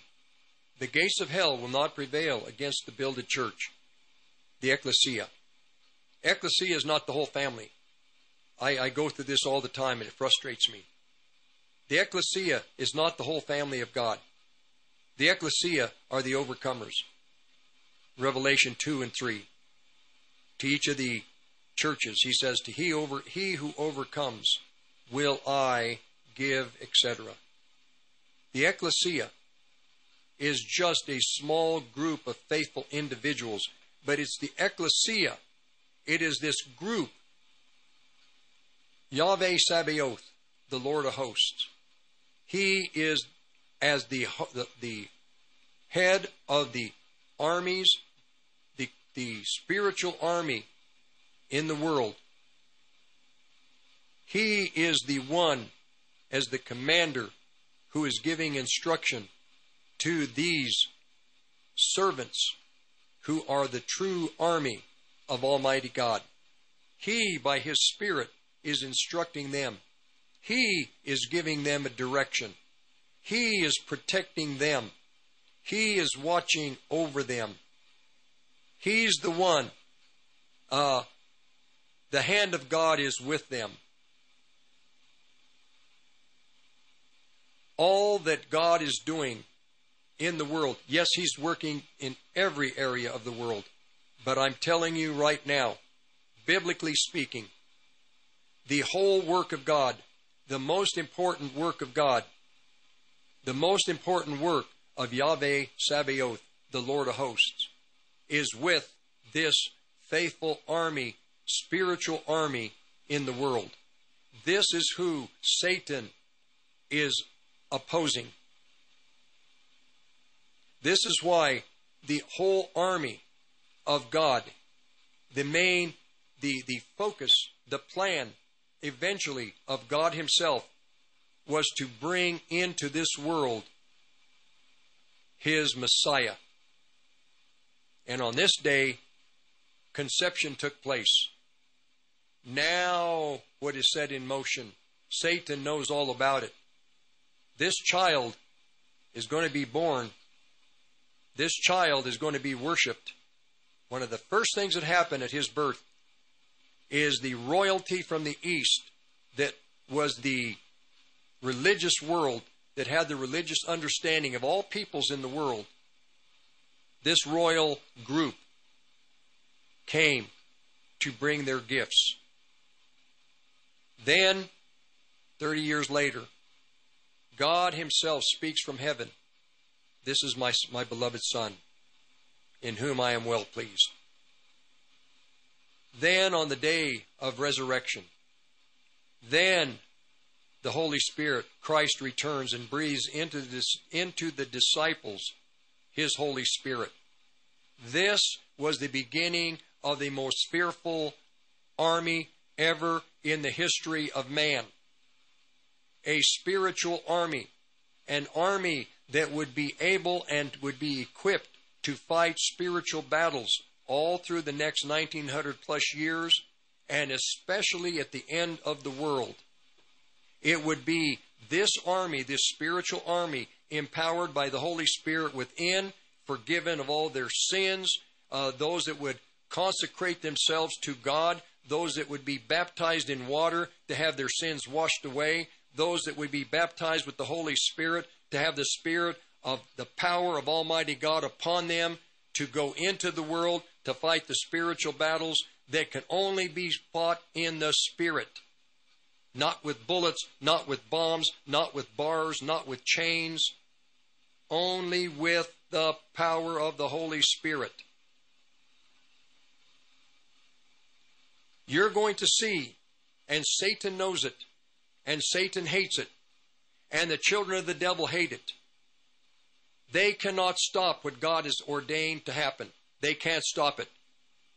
They tremble, they fear. Many people, there are going to be some in that occult world that the Holy Spirit is going to visit them and He's going to convict them and they're going to break the chains of their allegiance to Satan and serve Christ. And the prophets in the satanic community, they know it. The people in the occult, their power is limited. They don't have power like the true Christian people that have the Holy Spirit upon them have. their witchcraft will fail. Their, the power of their rituals where they praise and worship Lucifer, that power is going to be is going to fail. They cannot save themselves. They will not continue to be able to keep the satanic the, the direction of their witchcraft and their authority and power and what they're trying to accomplish in that in this world, it will fail.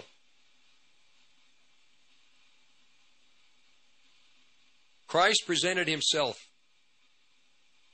He's presenting himself again today. But he presented himself in chapter 1 of Revelation. He is presenting himself in his majesty his ancientness forever, he's been there forever, and in his power.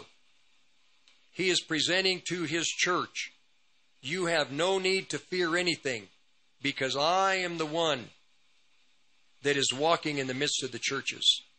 I am the one that is going to make sure that my churches, all seven of them, exist to the end of the world. I am the one. I'm going to go through my churches I'm going to root out, I'm going to expose and break the power of the witchcraft in my churches. I'm going to reveal each of your weaknesses, and I'm going to give you the opportunity through the power of who I am to overcome it, to overcome idolatry, to overcome the spells that are being put over my children in these churches. I'm going to go over, overcome the world and the power of the world. I'm going to overcome the power of the religion in my churches. I am outside the camp. But my children want to worship systems systematically. They want to, to obey the laws that will be put in place in these churches.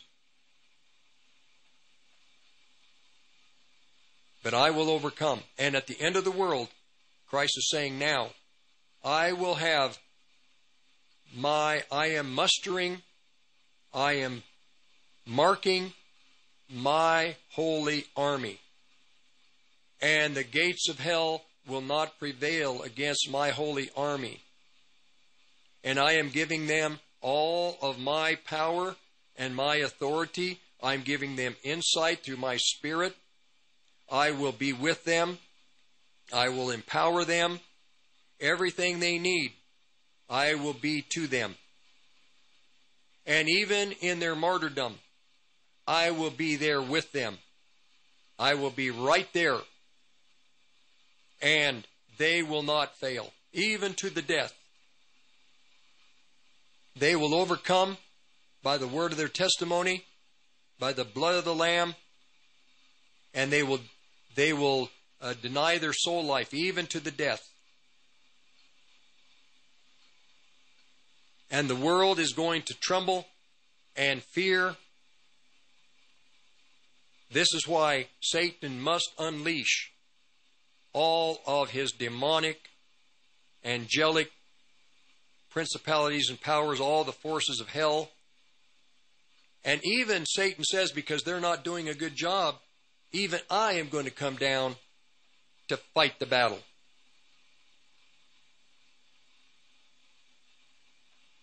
We have the power of the Holy Spirit.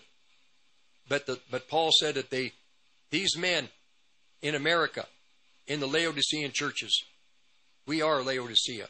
The evangelical churches, we are Laodicea. People fight pastors that don't understand what these churches are.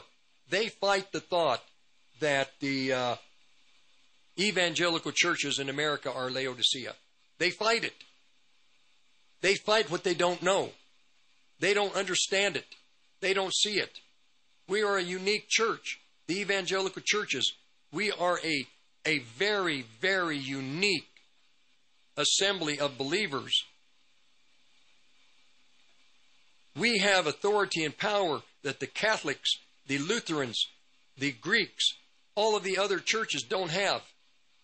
We're dynamic because one thing that we emphasize through the Pentecostal churches, the baptism of the Holy Spirit, to be empowered with the Holy Spirit objectively, to cast demons out, to heal people who are sick, to perform miracles. You know,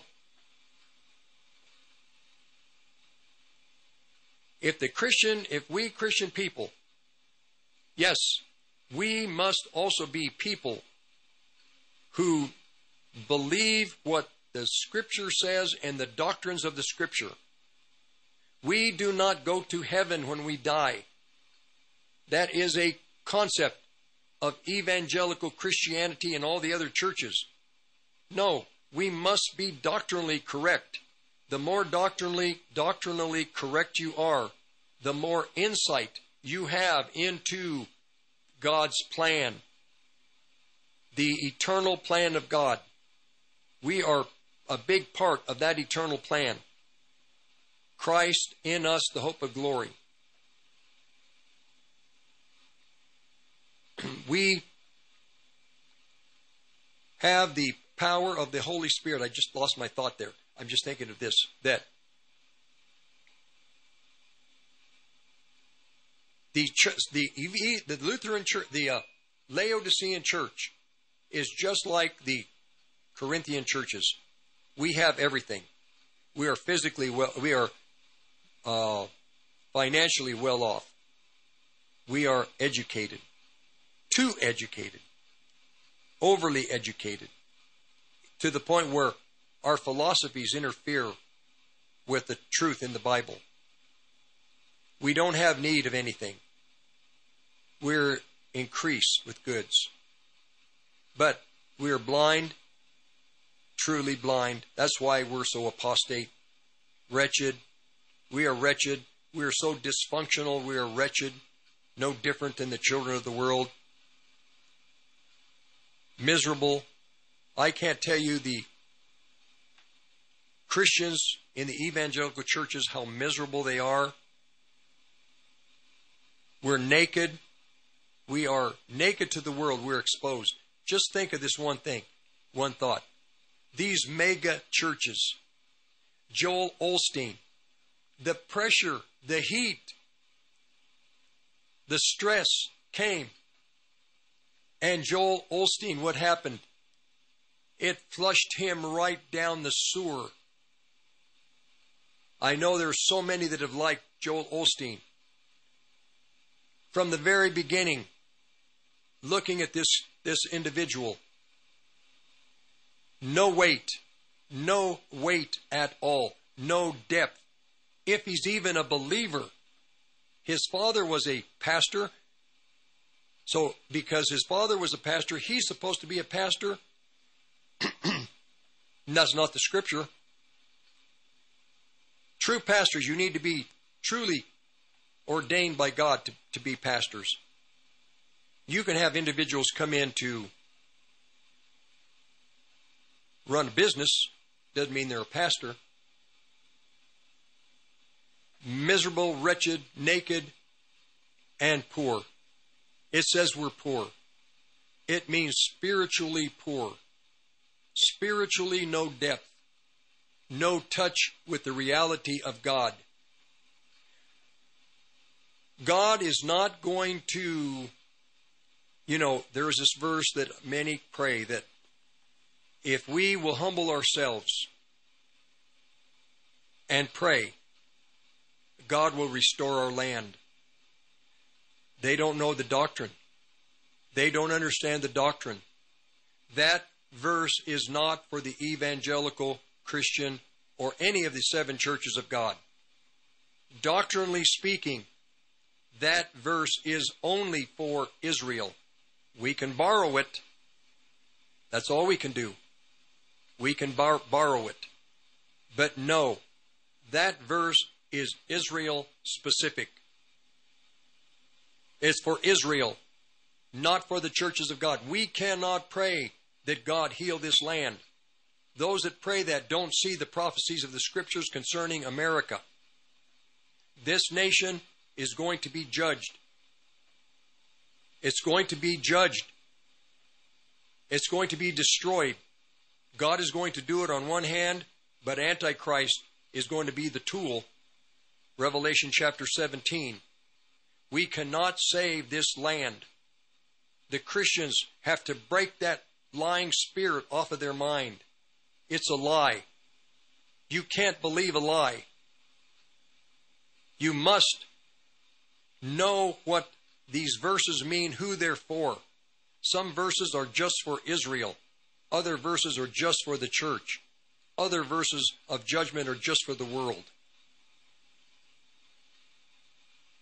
God is coming. There are three corporate peoples, like I mentioned in the first hour well in the first at the beginning of the program 1 corinthians 10.32 give no offense to the jew the gentile or the church of god. Eventually the church of god is going to be gone. But you have three corporate people. This is how god views it from above. You have the seed of abraham isaac and jacob.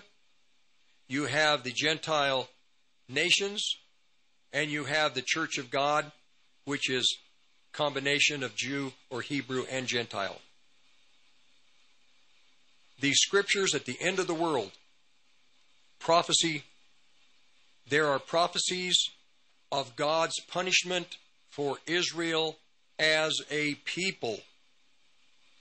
Isaiah chapter 28.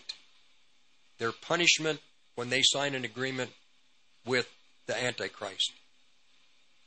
There are prophecies that talk about God's punishment of the Gentiles, not including Israel separately. This is how precise God is in His scriptures. Some prophecies are just for the non believers, the nations. But then you have the judgments of God on the family. What does the scripture say? Judgment begins at the house of God. We believers are going to be chastised first. We are going to be punished first. The hardships are coming to the Christian family first. Who's going to escape the punishment? The overcomers. They're going to have punishment, or they're going to have hardship at the hands of Antichrist, the hands of the children of the world, the demons, and the fallen angels. But their hardships will not come from the hand of God. Because they're faithful to God, they will suffer. Like Christ said, if you follow me, you will be hated. If you follow me, you will be you will be persecuted. You follow me, they will gather you. So those who are faithful to God will not have the punishing hand of God on them because they've already been sitting at Christ's feet and allowing the Holy Spirit to expose what they are and they deal with whatever it is that needs to be dealt with. But a punishment to the evangelical churches of America, the Catholic churches, the Lutheran churches, all of the other churches, there is a punishment coming to those in those assemblies that are playing games that are not fervent to God. There has to be a, a, punishment coming to the house of God first. Otherwise, God would not be righteous. Even the children of the world know that. Even the children that don't know God, well, how is God going to punish us when look at look at the dysfunctional Christian people. Look how dysfunctional they are. And let's face it, I'm dysfunctional. We're all dysfunctional. But the one who heals us from that dysfunctionalism is the Holy Spirit. But to be healed from that, what you don't see, you have to give yourself to the Lord. You have to let Him be sovereign. We make decisions to do certain things. But then the Holy Spirit, He makes decisions for us which we probably wouldn't make for ourselves. I was talking about visiting with uh, my wife, and it just seemed like the Lord would put me in a situation where I would just begin to prosper. I would just begin to be financially just finally we're going to break into some financial prosperity. And something will happen. I bulge a disc in my back. I have a great business. I I maintain furniture for, for attorneys, very powerful, wealthy attorneys in Boulder. I work for CU in the engineering department, fixing, uh, keeping things beautiful. I uh, work for, I just doing great, great things. I'm just at the point where my accounts are just incredible. I'm busy, I make good money, and I tweak my back on the 7th of December, uh, 7th of January 2004. I'm sorry, 2007.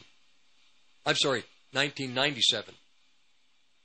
And because I can't work, I have to just close shop. God is sovereign.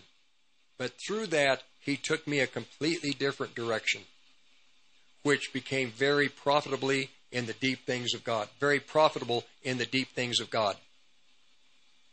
We can we can work for whatever in our world, or we can actually let God be sovereign. And what He does is He um, takes a all things work together for good to those that love God, to those that are called according to the purpose. He used it for good. He took me in a completely different direction. And spiritually speaking, I needed that direction. And through that direction that he takes me, eventually, prophecies that he had spoken to me in the past began to develop and come to into being. And eventually, I, like I had mentioned, I end up in Las, Las Vegas, Nevada. I knew I wouldn't be there for long. I knew I'd be there for a while, but eventually I'd be back to Colorado. Here I am. And it has worked out perfectly for the good.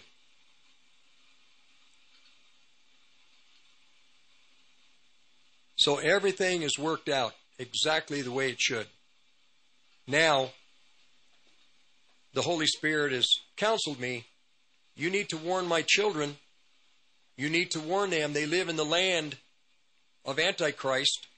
You need to warn them they need to begin to come to me. Let me counsel them. Let me direct them. They need to pray and ask me for help. I have to be involved in their lives. I want to be involved. I want to give them direction. I want to help them. I want to give them vision. I want to reveal to them my plan for them. But they have to make the decision. They have to give me the right. If they don't give me the right, they have free will. If they don't allow me to work with them, then I will just let their calamity come upon them. To those who are prophetic people, you're part of a move of God in the whole, uh, the move of the Holy Spirit in northern Colorado. Like I stated last week, that is a move of righteousness, a move of holiness, a move to return to the Scripture, to ask God to show you true doctrine, true theology, true eschatology, the, the truth about the end of the world. It's not about big meetings and singing and praising. No, you can praise more powerfully sometimes alone than you can in a big meeting. I have more powerful times of prayer and praise just by myself because I'm unhindered. There's nobody around. I can I can scream, I can yell, I can thank God. I can just say thank you Lord, thank you, thank you, thank you, thank you. And every time I say thank you, I see something else I need to thank him for. And I thank him for that. And with that thank you, I see something else. And with that thank you, something else. This is the this is the deep prayer and the praise that God wants his people. This is the praise that he wants, he needs, he's worthy of. We don't praise, praise a God that is distant. We praise him because he's right there with us. He's right inside of us. This is the deep experiences that God wants his people in northern Colorado to have. Deep, deep, deep with God. And then when you're in right standing with God, then you're going to have needs and you need to pray for your needs. You need to pray for your help. Somebody that's sick. You're sick. You don't feel good. Start to lay hands on yourself. Lord, I rebuke whatever this is. I rebuke the sickness. I rebuke corona. I rebuke a sore throat. Begin to pray for yourselves. David did. I think he had a, a, a, a, a what was it, a a sexual disease of some kind, and he just began to pray, pray, pray, and way I understood it, the Holy Spirit healed him. We must learn to pray for ourselves, pray for others. Now, we're getting ready to finish today's program. This is Christmas Day. I want, I ask the Holy Spirit in all sincerity, in all honesty, to bless you, to bless you with the greatest blessing that He could bless you with. That is His Holy Spirit. There is no greater blessing I could pray for you than you be blessed with the Holy Spirit of God on your mind to direct you, to keep you, to protect you. There's no greater blessing that I could ask than that you have the power of the Holy Spirit, the direction of the Holy Spirit. That's all I can ask. That's the greatest, the, the, the most, the greatest request. And that the, the grace of the Lord Jesus Christ be with you. That His grace will be with you. That the strength that you need psychologically in your mind, your emotion, your will will be upon you so that you can stand in this time that's coming. That's what I desire. So,